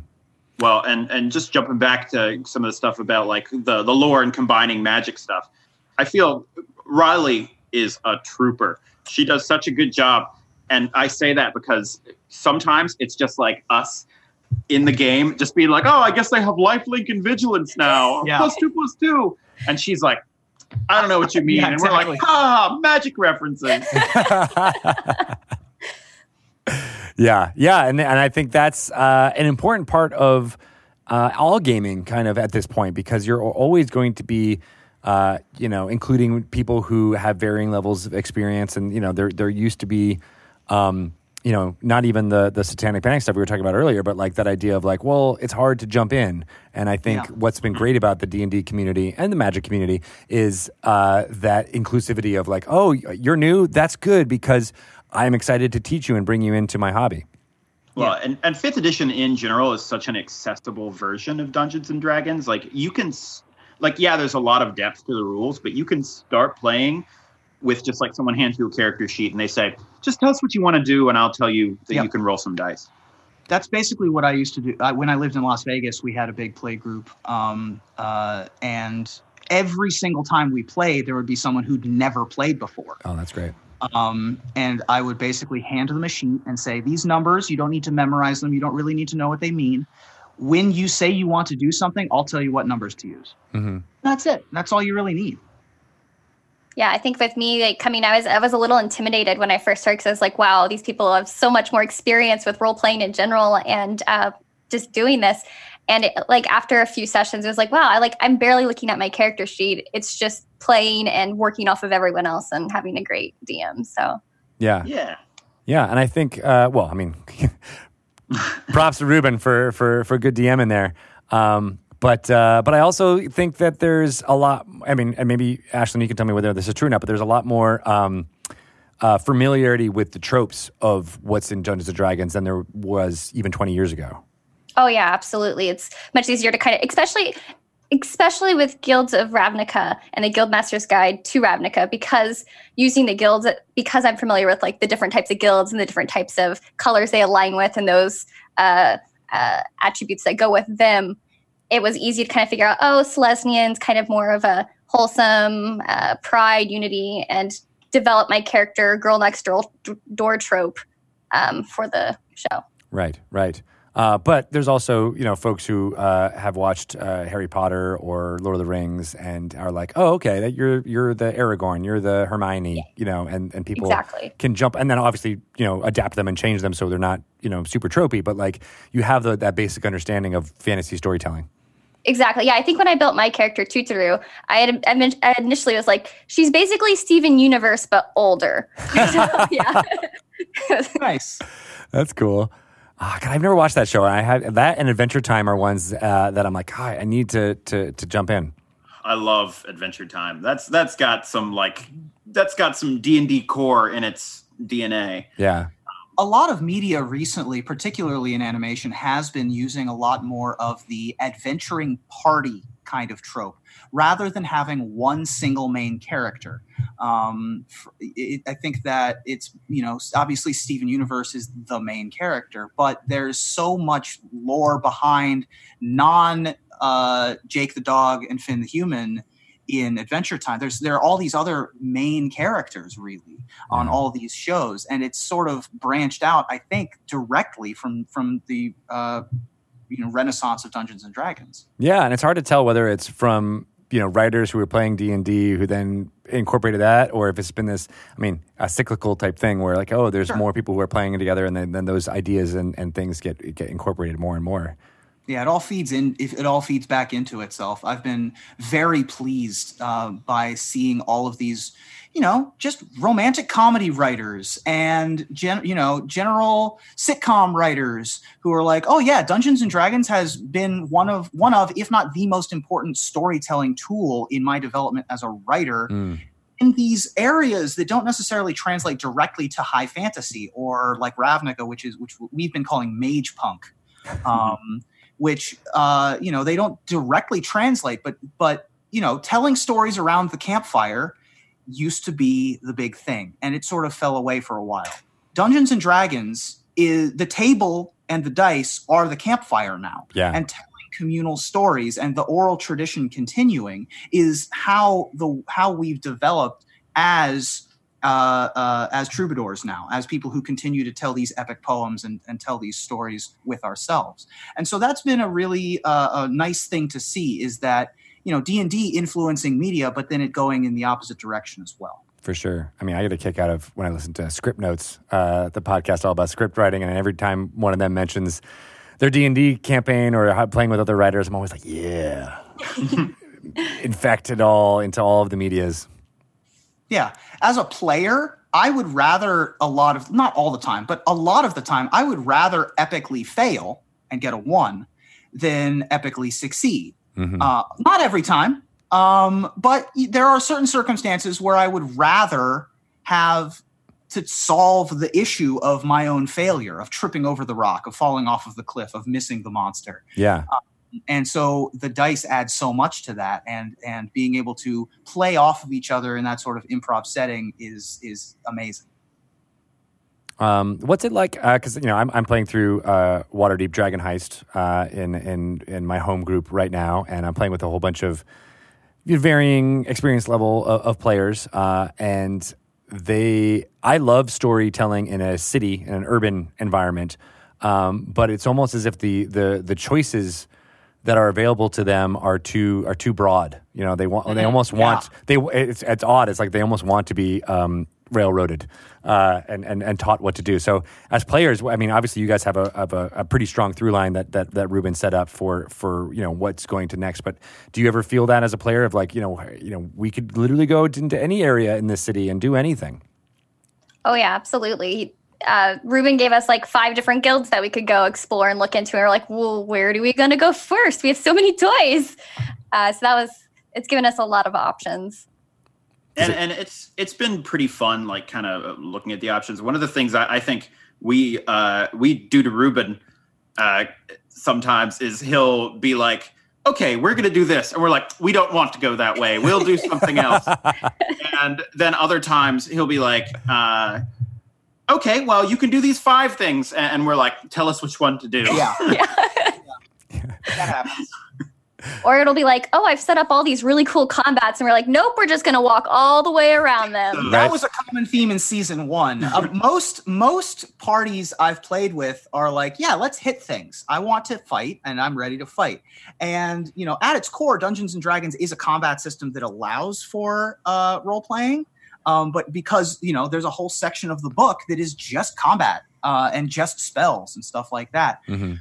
But this group is not a bunch of murder hobos. This group is a lot of talkers and sneakers and people who uh, want would much rather avoid fighting.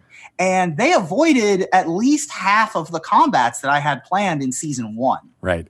Um, there were several episodes where I was like, well, they could run into one, maybe two fights here. Nope, no fights, no fights this episode, which is great for streamed Dungeons and Dragons, by the way. Um, I would much rather watch them talk their way out of a situation or sneak past a situation when I'm watching. Um, but it is it, it does mean that I don't get to play with my toys as much uh, as a dungeon master, which I'm totally cool with. It is, and I think that's the, the the the tension I'm feeling in my game too, where people, you know, they're it's not streamed, they're not doing it for for uh, you know, and they uh, some of them come from the background of like just going through uh, a dungeon and killing all the monsters in one room, going to the next room, rinse, repeat. Uh, so um, yeah, I mean, I want, can I trade groups with you? cities are a really interesting setting for something like this because what you realize when you're like playing in a city is that you can't just get away with murdering somebody like Mhm. any sort of place where people all live together that closely has laws and it has Yeah. rules and and making a big political or social faux pas could have real consequences Mhm. and I, I think it's a lot it's a lot different from like kind of like roving going through the hills pushing a stone aside and finding an ancient lich's cavern Yeah, sort of style of play, but it, but it can be really fun and it can lead to a lot of neat challenges in its own way. And like I, I know, like my character, because we're all part of guilds, which are like particular organizations, and and my character is part of a command structure. So we've had to like come up with exactly why, even though he's part of basically a military legion, like he's allowed to go off and talk with you know work with the rest of the group who are from guilds that they may not always be on best terms with Mhm. um, and i think it leads to a lot of cool situations and challenges that are a little off the beaten path for dungeons and dragons but are still a lot of fun agreed. yeah d- running a game in a city is significantly different than running a game in an open world. Uh, ravnica there is nothing but city. The entire world is covered in city. It is an ecumenopolis. Um, it- the, the, there is so much city that the oceans are covered by it. Um, and so even if you are going on month-long journeys you are never leaving the city really. Yeah, most of our game takes place in the 10th district which is the the focus of the Guildmaster's Guide to Ravnica. It is the Manhattan equivalent. It is, you know, where the capital is. It's where most of the guild halls are. Um, and so that is like a, I don't know, 50 square miles, um, but also goes down beneath the city because all of these, you know, layers of city, like a tiramisu, um, you know, they have to dig deep into the coffee soaked ladyfingers of the city able to find some of the guild halls that are beneath the surface. Because uh, let's Now I'm hungry. I know. Yeah. Is it really a fantasy setting if it doesn't have like a system of catacombs going Right. down as Right. far as man has ever been willing to dw- to uh, delve? Right. It was always interesting to me that this game was called Dungeons and Dragons because I never see. Well, they have not really run into a dragon yet, but that's mostly a function of There's still a finale. There's still a finale where Right. could happen. That's that's mostly a function of Ravnica. Uh, dragons aren't super common in a city, right? Um, and Niv Mizzet, who's the ultra powerful guild leader of one of the of the, of the guilds, the Izzet, My favorite card in that set, really. right? Of which Ral Zarek is the is the uh, either the the leader or the right hand man. Um, there just aren't a ton of dragons, and then dungeons in my head was always like where you put prisoners, but turns out a dungeon is just a man made underground cave system. What in like the original etymology? Yeah, of it? the original etymology of it is it just like uh, it's a cave that has been carved by Right. uh, by a humanoid. So there's plenty of dungeons all over the place in Ravnica, which Yeah. is great. Yeah, I mean, and I, I used to have these conversations with uh, friends of mine in New York uh, who were uh, in this whole trope, and, and he um, put forth this idea that like uh, the uh, Dungeons and Dragons can't work unless there is somewhere to explore uh, that it has is away from civilization. Like, there- okay, there is civilization, and then here's the area you go that has. Um, a cataclysm that happened before, so that there's these magic items and things that the knowledge of which may be lost, uh, and and you can just rediscover, and then that's where you get your power as an adventurer is through finding these these lost items in, in a way. And make no mistake that there still is that. Just because it's covered in city doesn't mean it's inhabited city. There is abandoned city in on the surface of Right. the in Gruul territory. There's plenty of abandoned city under the surface in Golgari and Simic and Dimir uh, and Orzhov territory, uh, which are several of the other guilds in Ravnica. Um, and so there's plenty of exploring uh, and and you know empty space. Yeah, yeah, that's true, and that's and it's true in Waterdeep as well, with the uh, uh, uh, Undermountain being a, a prominent feature below the city with which to adventure. Um, but uh, yeah, we've been mentioning the guilds uh, a bunch, and and uh, you know, when you guys were creating characters, what was it about uh, creating a, a, Selesnian that uh, that you know you wanted to to embody? I think because I was newer to everything, I wanted to go with something that felt more comfortable for me and playing like more not goody two shoe, but like, you know, the life is wonderful and great and everything is great felt like an easier thing to go into and then branch out from there. And if my character changes, that's great. But feeling as comfortable as possible and trying to get into character for the show felt it felt the most right. Mm. And right, and Selesnya is more about. I mean, I guess you'd call him the uh, the uh, druid uh, faction if if you had to put one on there. Yeah. More earthy. Yes. Yeah. They're, they're like the bright druid faction, and then Golgari is like the dark underground druid faction. So Yeah. yeah, That makes sense. Um, and uh, it's it's cool to see it come to life uh, uh, for sure. Um, uh, do, do you? Uh, I mean, we'll, we'll talk about the future of, of Broken Pact because you guys are going to be at uh, D and D Live 2019, The Descent. That's right. Uh, we are going to be doing. We are going to be on one of the stages. Uh, are we? Or can we announce when we're going? Uh, I mean, that schedule might change, but right now I think I have you guys on Sunday at 9 a.m. Something like that. Yes, Yeah. something. I might push you to 8:30 a.m. if you guys can get up that early. Boy, that's early in the morning. But uh, coffee. but yeah, coffee You have exactly. coffee for us. I will have it's We will straight coffee right into the veins. Thank you. Thank you very much. All I need in life. Um, and coffee canonically exists in Ravnica. Oh, So well, that's that's good. Um, yeah, we will be uh, performing as our characters and uh, at, with me as your guild master uh, on one of the stages, and I'm going to be there uh, geeking out all weekend, watching uh, other streams of all these other wonderful folks, getting signatures in in uh, probably in my dungeon master's guide, maybe in my player's handbook. uh, from all the people who do who are part of this wonderful community. Um, and yeah, I'm, I'm just very excited for to see all of that uh, happen. Me too. I'm excited you guys are going to be there. Yeah, Um, I, I got to put together a, a lower half for my costume. That's right.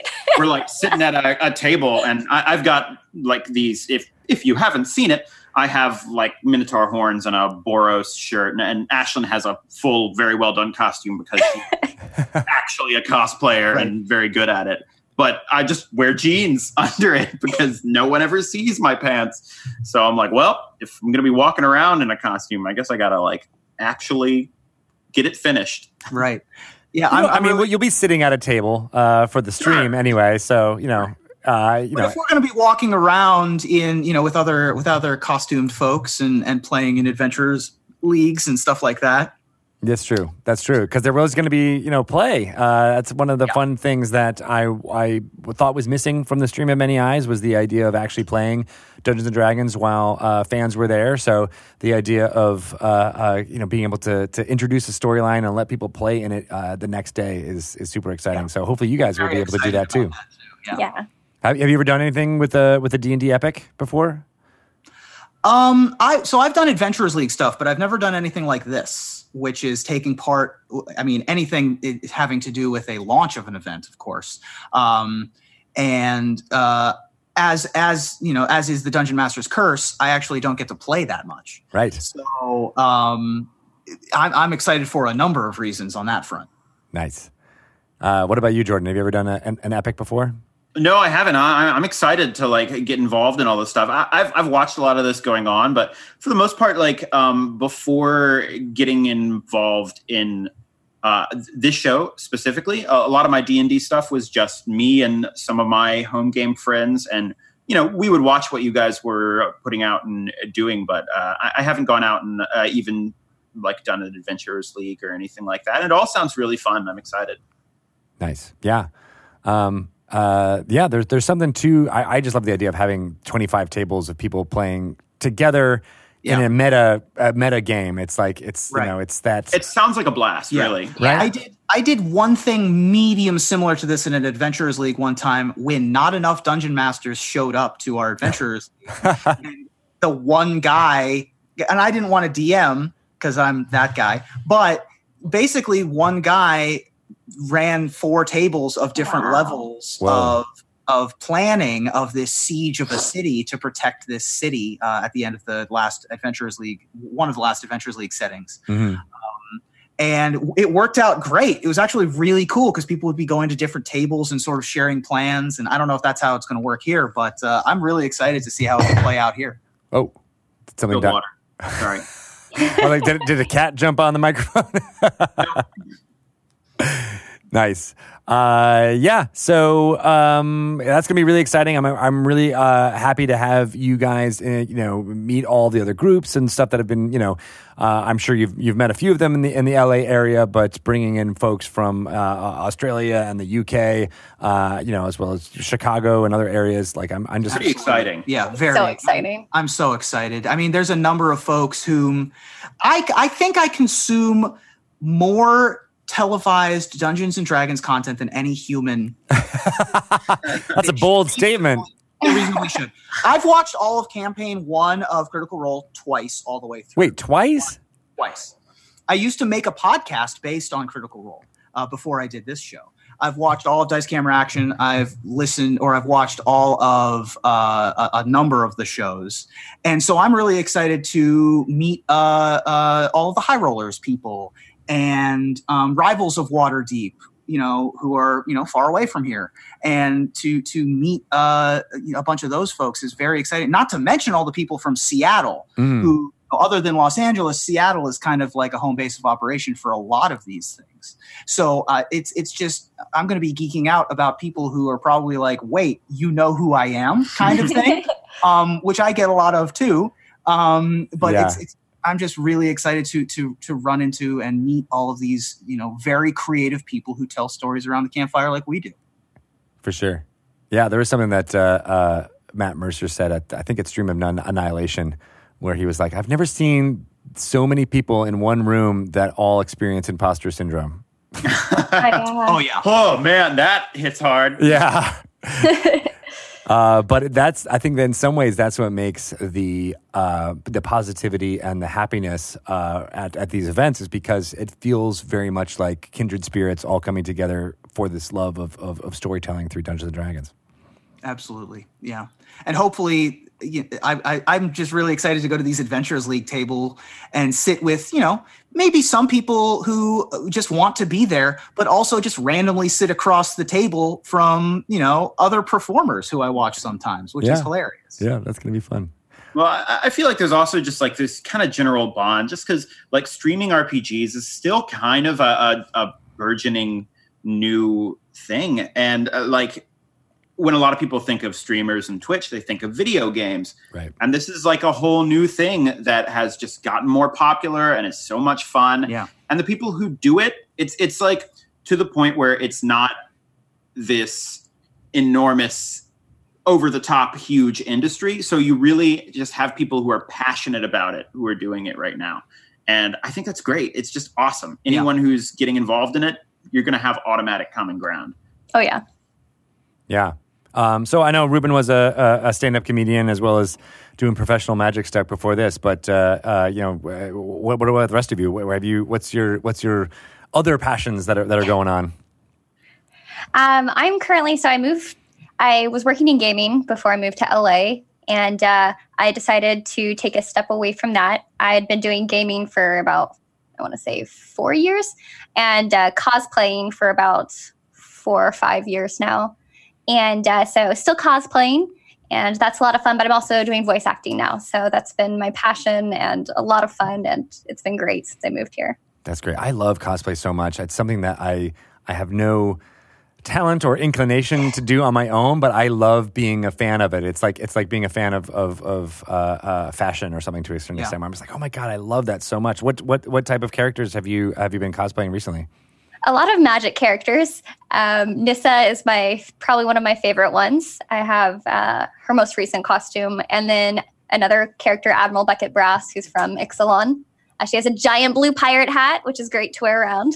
That is That- super that's fun. that's the first thing I, I saw. Ashlyn, she uh, was on Game Nights, which is at the studio she's at now, and she cosplayed as Admiral Beckett Brass when uh, uh, the set it was Ixalan, right? Yeah, it was Ixalan. Yeah. was coming out and played that, and I was like, she's pretty good at this. Yeah.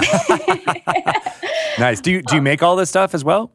I do. Uh, actually, for that one, I had to make that costume in seven days, which was insane. What? I spent like that night, like hammering um, the little eyelets into the cape. it was like an hour before the shoot. Is like, no, I'm gonna get it done. They're like, they're not gonna see the back of the cape. I'm like, no, I'll know. I feel like that's a, a common occurrence amongst cosplayers. Yes. That's what I hear no that one a will see it but you. yeah, but it means something. It means that you can't really be have the swagger unless you know that it is uh, uh, what your vision was. exactly. A- Ashlyn is is also she's just like very good at like actually putting this stuff together. Like I um when we put together our little costumes for our show, because part of like what Saving Throw likes to do is have a very visual element to um, the the shows that we produce and stuff. And I had my I had like my Minotaur helmet, and I mentioned that I was like, oh yeah, and actually one of the horns is missing, but like I didn't the tips of the horns is missing, and I didn't know how to do that. And Ashlyn uh, just between seasons is like, "Ah, can I borrow your helmet? For when back, reasons. she, she made a like cap for the horn with with like little rivets around the outside, and I was like, this is so good. Yeah.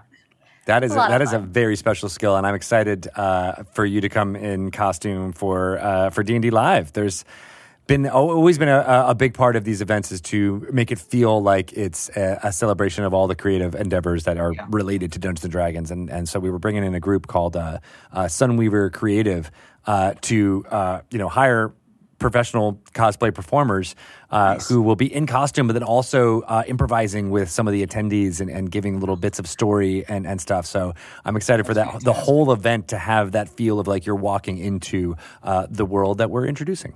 Right. Oh, that's amazing. I'm so excited to see all of that. Yeah, yeah. So, uh, ah, gosh, yeah, me too. I hope it all, I hope it all works. Oh, It- yeah. It's like walking into like Universal or something, and you're like, you see like the uh, Diagon Alley or something, you're like, whoa, I'm actually here. And it's just feeling. Yeah, yeah. I mean, I- and I said it in the in the intro, but th- I had that moment in uh, for for Stream Many Eyes when I saw Waterdeep and I saw all of the the cosplayers that we had there, uh, you know, doing fights and stuff. And I, I, you know, we didn't get to show off as much of that on the stream itself. It was really only if you were there in person that you got to see uh, some of the fight choreography. Um, but they were they were amazing, and they did stuff that made it look like you know mages and and all these things doing fights. But they were all doing it through through with no visual effects, but just through choreography and dance uh, in, in some ways. And for, and Wow. and I I literally was I had to leave and cry in a corner because my vision had come true. And and I'm I'm hoping that that that same uh, uh, level of emotion will come from from from this event. Uh, it's it's it's looking like it's going to be even more complex and. and Ah, cool. All right. So, uh, so Ruben, what are you going to be in costume as? Uh, probably as Dungeon Master at the beginning. Although I do have uh, a costume turtle shell. Um, Ooh, so for your for your turtle. my turtle. So I might turtle it up for part of the show. You have some turtle annihilation happen. That's right. Yeah, I, I- I cosplayed a elderly turtle monk for a for a show for a D and D game Nice. we, we did on Saving Throw a while back. That's They're awesome. fun to dress as. Yeah. Nice. Uh, so yeah, uh, so Jordan, you've been doing probably stuff the longest with with saving throw, right? Uh, yeah. Um, so I, I got involved in Saving Throw. Um, we were actually playing uh, in Eberron. Uh, we weren't actually using the original like Eberron uh, like setting and rules. I, I think it was we were playing in Dungeon World Mm-hmm. setting. Um, but The Adam I, uh, uh, RPG, right? Yep. hmm And I got involved with Saving Throw because we just had a home group playing Dungeons and Dragons. And after uh, one of our sessions kind of came to a close, one of them was like, "Hey, I'd like some of you guys to come on this channel and and do that." And so, I, I, yeah, outside of this, I, I do. Well, we just wrapped one up, but I was doing two other shows on Saving Throw. One that is uh, a Starfinder show Mhm. that and uh, one that is a Savage Worlds show. So it- it's it's been fun doing lots of different um, tabletop RPGs, but it's also been kind of classic just getting to like actually do a straight up Dungeons and Dragons show. Yeah. for a while. For sure. I, I wanted to just quickly talk about Saving Throw and how wonderful they've been to me as a new person to the the industry. Yeah, there we go. Sure. Um, I, I had been working with them trying to put together a Skype based show long before it was any official Dungeons and Dragons connection. And Dom and the rest of the team at Saving Throw have been nothing but a pleasure and a privilege to work with. And you all should check out all of their content because they are exactly who you want to work with when it comes to streaming games. They are just lovely people, Jordan notwithstanding. Um, but but I, uh, I'm the exception that proves the rule. exactly, yeah. I mean, he um, looks pretty lovely. I mean, he's all right. he's got fine. the green shirt. You know, it means Yeah, happy he- and positive. He puts on a good public face. When you get to know me darker. yeah. Behind the Don't play commander with him. Oh, Yeah. I'm just kidding. that's But good. yeah, that's good advice. Uh, but yeah, they they um all of their programming is great. Um, recently, Sam Delev ran a a, a one shot adventure of uh, a system and raised a bunch of money for um uh what was the It was the Trevor Project. Trevor Project, um, and they raised like six thousand dollars for charity for the Trevor Project, and they do a bunch of programs like that, and they're just spectacular to work with. That's amazing. I've I've always been uh, a big fans of of their work, uh, wanting to find a way to work together with them, and I'm glad it came together for for Broken Pact, and uh, I'm excited to uh, you know have them have a bit of a talk show going on at D and D Live as well. Uh, so uh, that's going to be really exciting, and I and I, I can't wait to to hear their thoughts about what this fun new adventure is that we'll be announcing on uh, on May 17th. Good stuff. Uh, all right. Well, I'm I'm excited for for all of the things, uh, you know, and I and I want to see the finale. So when is the finale? It's this Monday, right? Yeah, the finale is this coming Monday, the season finale of Ravnica the Broken Pact, the Guildmaster's Guide to Ravnica show here on twitch.tv slash D&D, uh, is Monday at 8 p.m. Pacific, 11 p.m. Eastern. Uh, it is probably going to be a little longer than our three hours, depending on how fast our players get through all the things we need to get through. It's like you to got wrap to up finish the when you got to season. finish. I You got to finish when you got to finish. We got a few things to wrap up this season. Um, Sorry, big- sorry, East Coast folks. That's going to go to like four in the morning. or Yeah. check it out on. it'll be YouTube. worth it. The D and it does come on the D and D YouTube. It does indeed. Um, uh, and uh, I haven't announced this anywhere, but the episode is going to be named Common Bond. Mm. Ooh, And so that is episode 20, Common Bond, is going to be airing on Monday. So is that a magic card? It is. All the episode titles. That's what I was just going to say. They all are, all right? the episode all the episode titles have been Ravnica cards. Nice. Keeping Uh, the and, I theme. name, and I name a bunch of my like stores and locations after Magic cards, and I use a bunch of the flavor text from Magic cards. Love it. Um, I do a bunch of that kind of stuff too. So Cool. So for folks who are listening to this uh, podcast wise, this premiere would have already, or the finale would have already happened. Uh, but again, you can watch it on video demand on uh, twitch.tv slash D&D as well as slash saving throw. Uh, uh, and Saving um, Throw show yeah, on Twitch. and uh, so when is, um, I, this is one one thing that I happen to notice because I just was downloading uh, the podcast uh, version of this. When is season two going to drop on, on that? Uh, I, I, I'm not sure I who don't know. manages putting that up, but we're trying to get it out pretty fast. Uh, yeah. you know, it's it's a matter of like the first priority is always getting things. Uh, well, with our other shows, is getting stuff on YouTube, and then we want to make sure that when we actually put out the podcast, we've like got the opening and closing, and that it like feels well done. Yeah. So, but we're, we're getting that out as you know, Nice. as we Yeah, season one of the Blast it on podcast. social media when we do. Yep, Yeah. That's right. Yeah. So yeah, where uh, why don't you go just throw out where you guys can uh, find out information about uh, Broken Pact as well as yourself individually on on the social social meds. Uh, yeah, season one of the Broken Pact is available on iTunes and Libsyn, I believe. Um, and so you can go download that anywhere. And season two will be coming anywhere uh, uh, anytime soon after the season ends. Uh, hi, everyone. I'm the internet's Ruben Bressler. You can follow me at M O X R E U B Y on all the social media things. I also host a Magic the Gathering talk show on Wednesday nights called Magic Mics. That's M A G I C M I C S. It's a pun. This Wednesday, we have an official preview for War of the Spark coming, so you won't want to miss that. Well, This this like well, people who are watching it later might Oh, be sure. after, right? That would have aired. What would that be? This Wednesday. That's all right. Time travel is really hard. It is. Yeah. Um, but yeah, uh, so that that broadcasts live on Wednesday nights at 11 p.m. Eastern, 8 p.m. Pacific. Um, and this one has our preview for War of the Spark, uh, which would have been April 17th if you're listening to this at a later date. Uh, so please do join for that. Excellent. All right. What about you, Jordan? Uh, you can find me on Twitter at Jordan Pigeon, uh, where sometimes I tweet about things. I when the D and D selfie thing came around, I, I was very proud of my D and D selfie because I, I saw the SNL sketch that people were uh, a little upset about, and I realized I had the exact same shirt as one of the characters. So I just dressed up as exactly like one of them as I could Mm-hmm. for it, which I thought turned out pretty funny. Um, Well done. yeah, thank you. Um, and then also uh, just for more saving throw information, uh, because you know we tweet about the shows and news about uh, the podcast and upcoming episodes and things like that. You can follow Saving Throw on Twitter at Saving Throw Show. Awesome. All we right. also uh, have a Discord where you can talk about the show. yes. Yeah. All right, and you can find me on Twitter at Ashlyn Rose, and then on Instagram at RAR. It's Ashlyn, R A W R. and uh, on Twitch at twitch.tv slash Ashlyn underscore Rose. excellent. Uh, I'm so happy to talk to someone who expresses themselves with their hands as much as I do.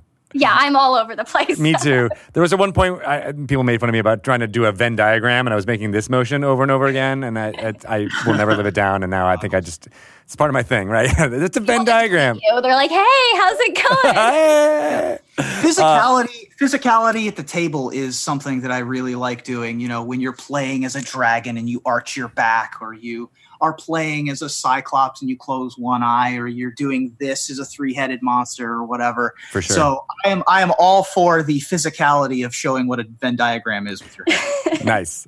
It's the only way, and I'm sure it's real clear to people. Like this is Venn diagram. yeah I knew right away. you knew. all right. Well, thank you so much. You are all three wonderful storytellers, and I'm excited to uh, see you in person at D and D Live.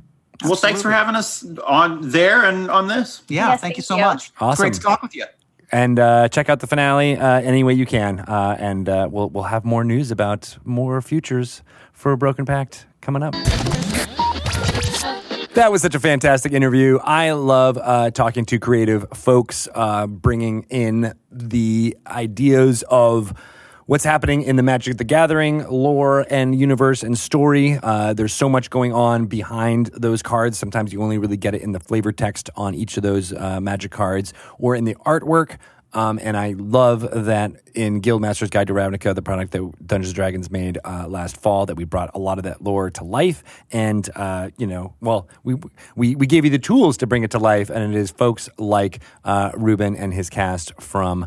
Uh, the Broken Pact that we're able to bring it uh, actually to life and uh, for all of you. So I hope you have enjoyed what's been going on with those characters. I certainly have. I've been uh, playing a lot of Magic lately, uh, both digitally and paper. So I I'm love seeing all those come to life. So uh, here's to more, and they're going to be at uh, at D and D Live. So I'm excited to see what they bring to the table there.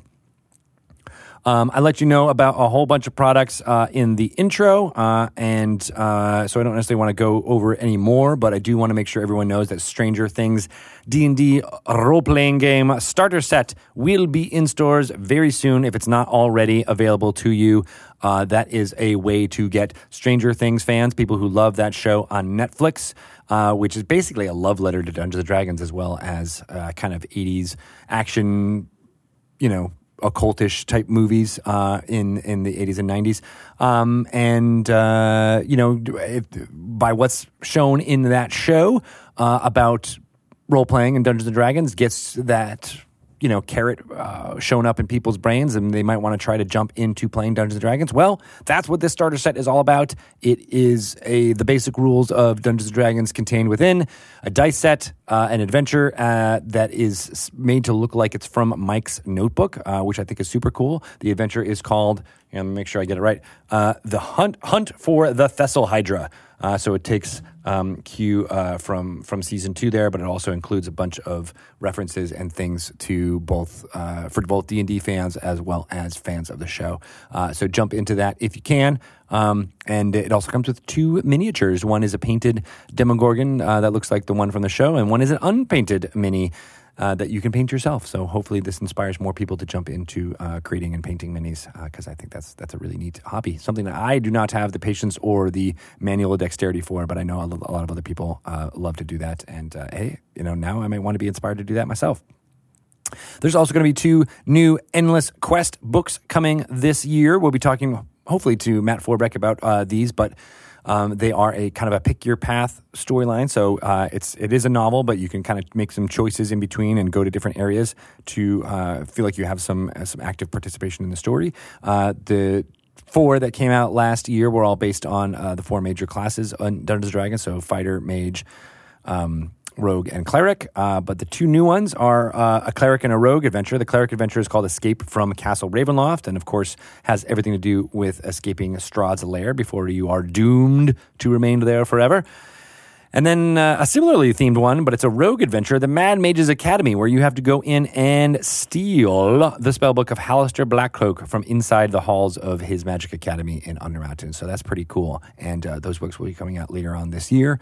We also have the D&D Adventurers um, Young Adventurers guides uh, that are being created by Jim Zub as, a, as well as a wonderful team of folks putting together stuff. Uh, those are kind of the bridging the gap between starter set uh, to uh, you know jumping into the core rule books of the player's guide. It has a lot of themes uh, about Dungeons and Dragons uh, that may not be familiar to young readers. They're they're designed for readers from eight to twelve years old. Um, and it gets you know the fun of what makes Dungeons and Dragons cool kind of across, uh, and then hopefully allow them to jump in and start start playing with all of those um, concepts and themes in their brains already. So those are pretty cool. Those are coming out. two of them in July and uh, two more coming in later on this year. So we'll be talking more about those in the in the weeks to come. But just want to make sure those were on your radar for people who are uh, parents and or uh, just like reading amazing books. Yeah, that's it.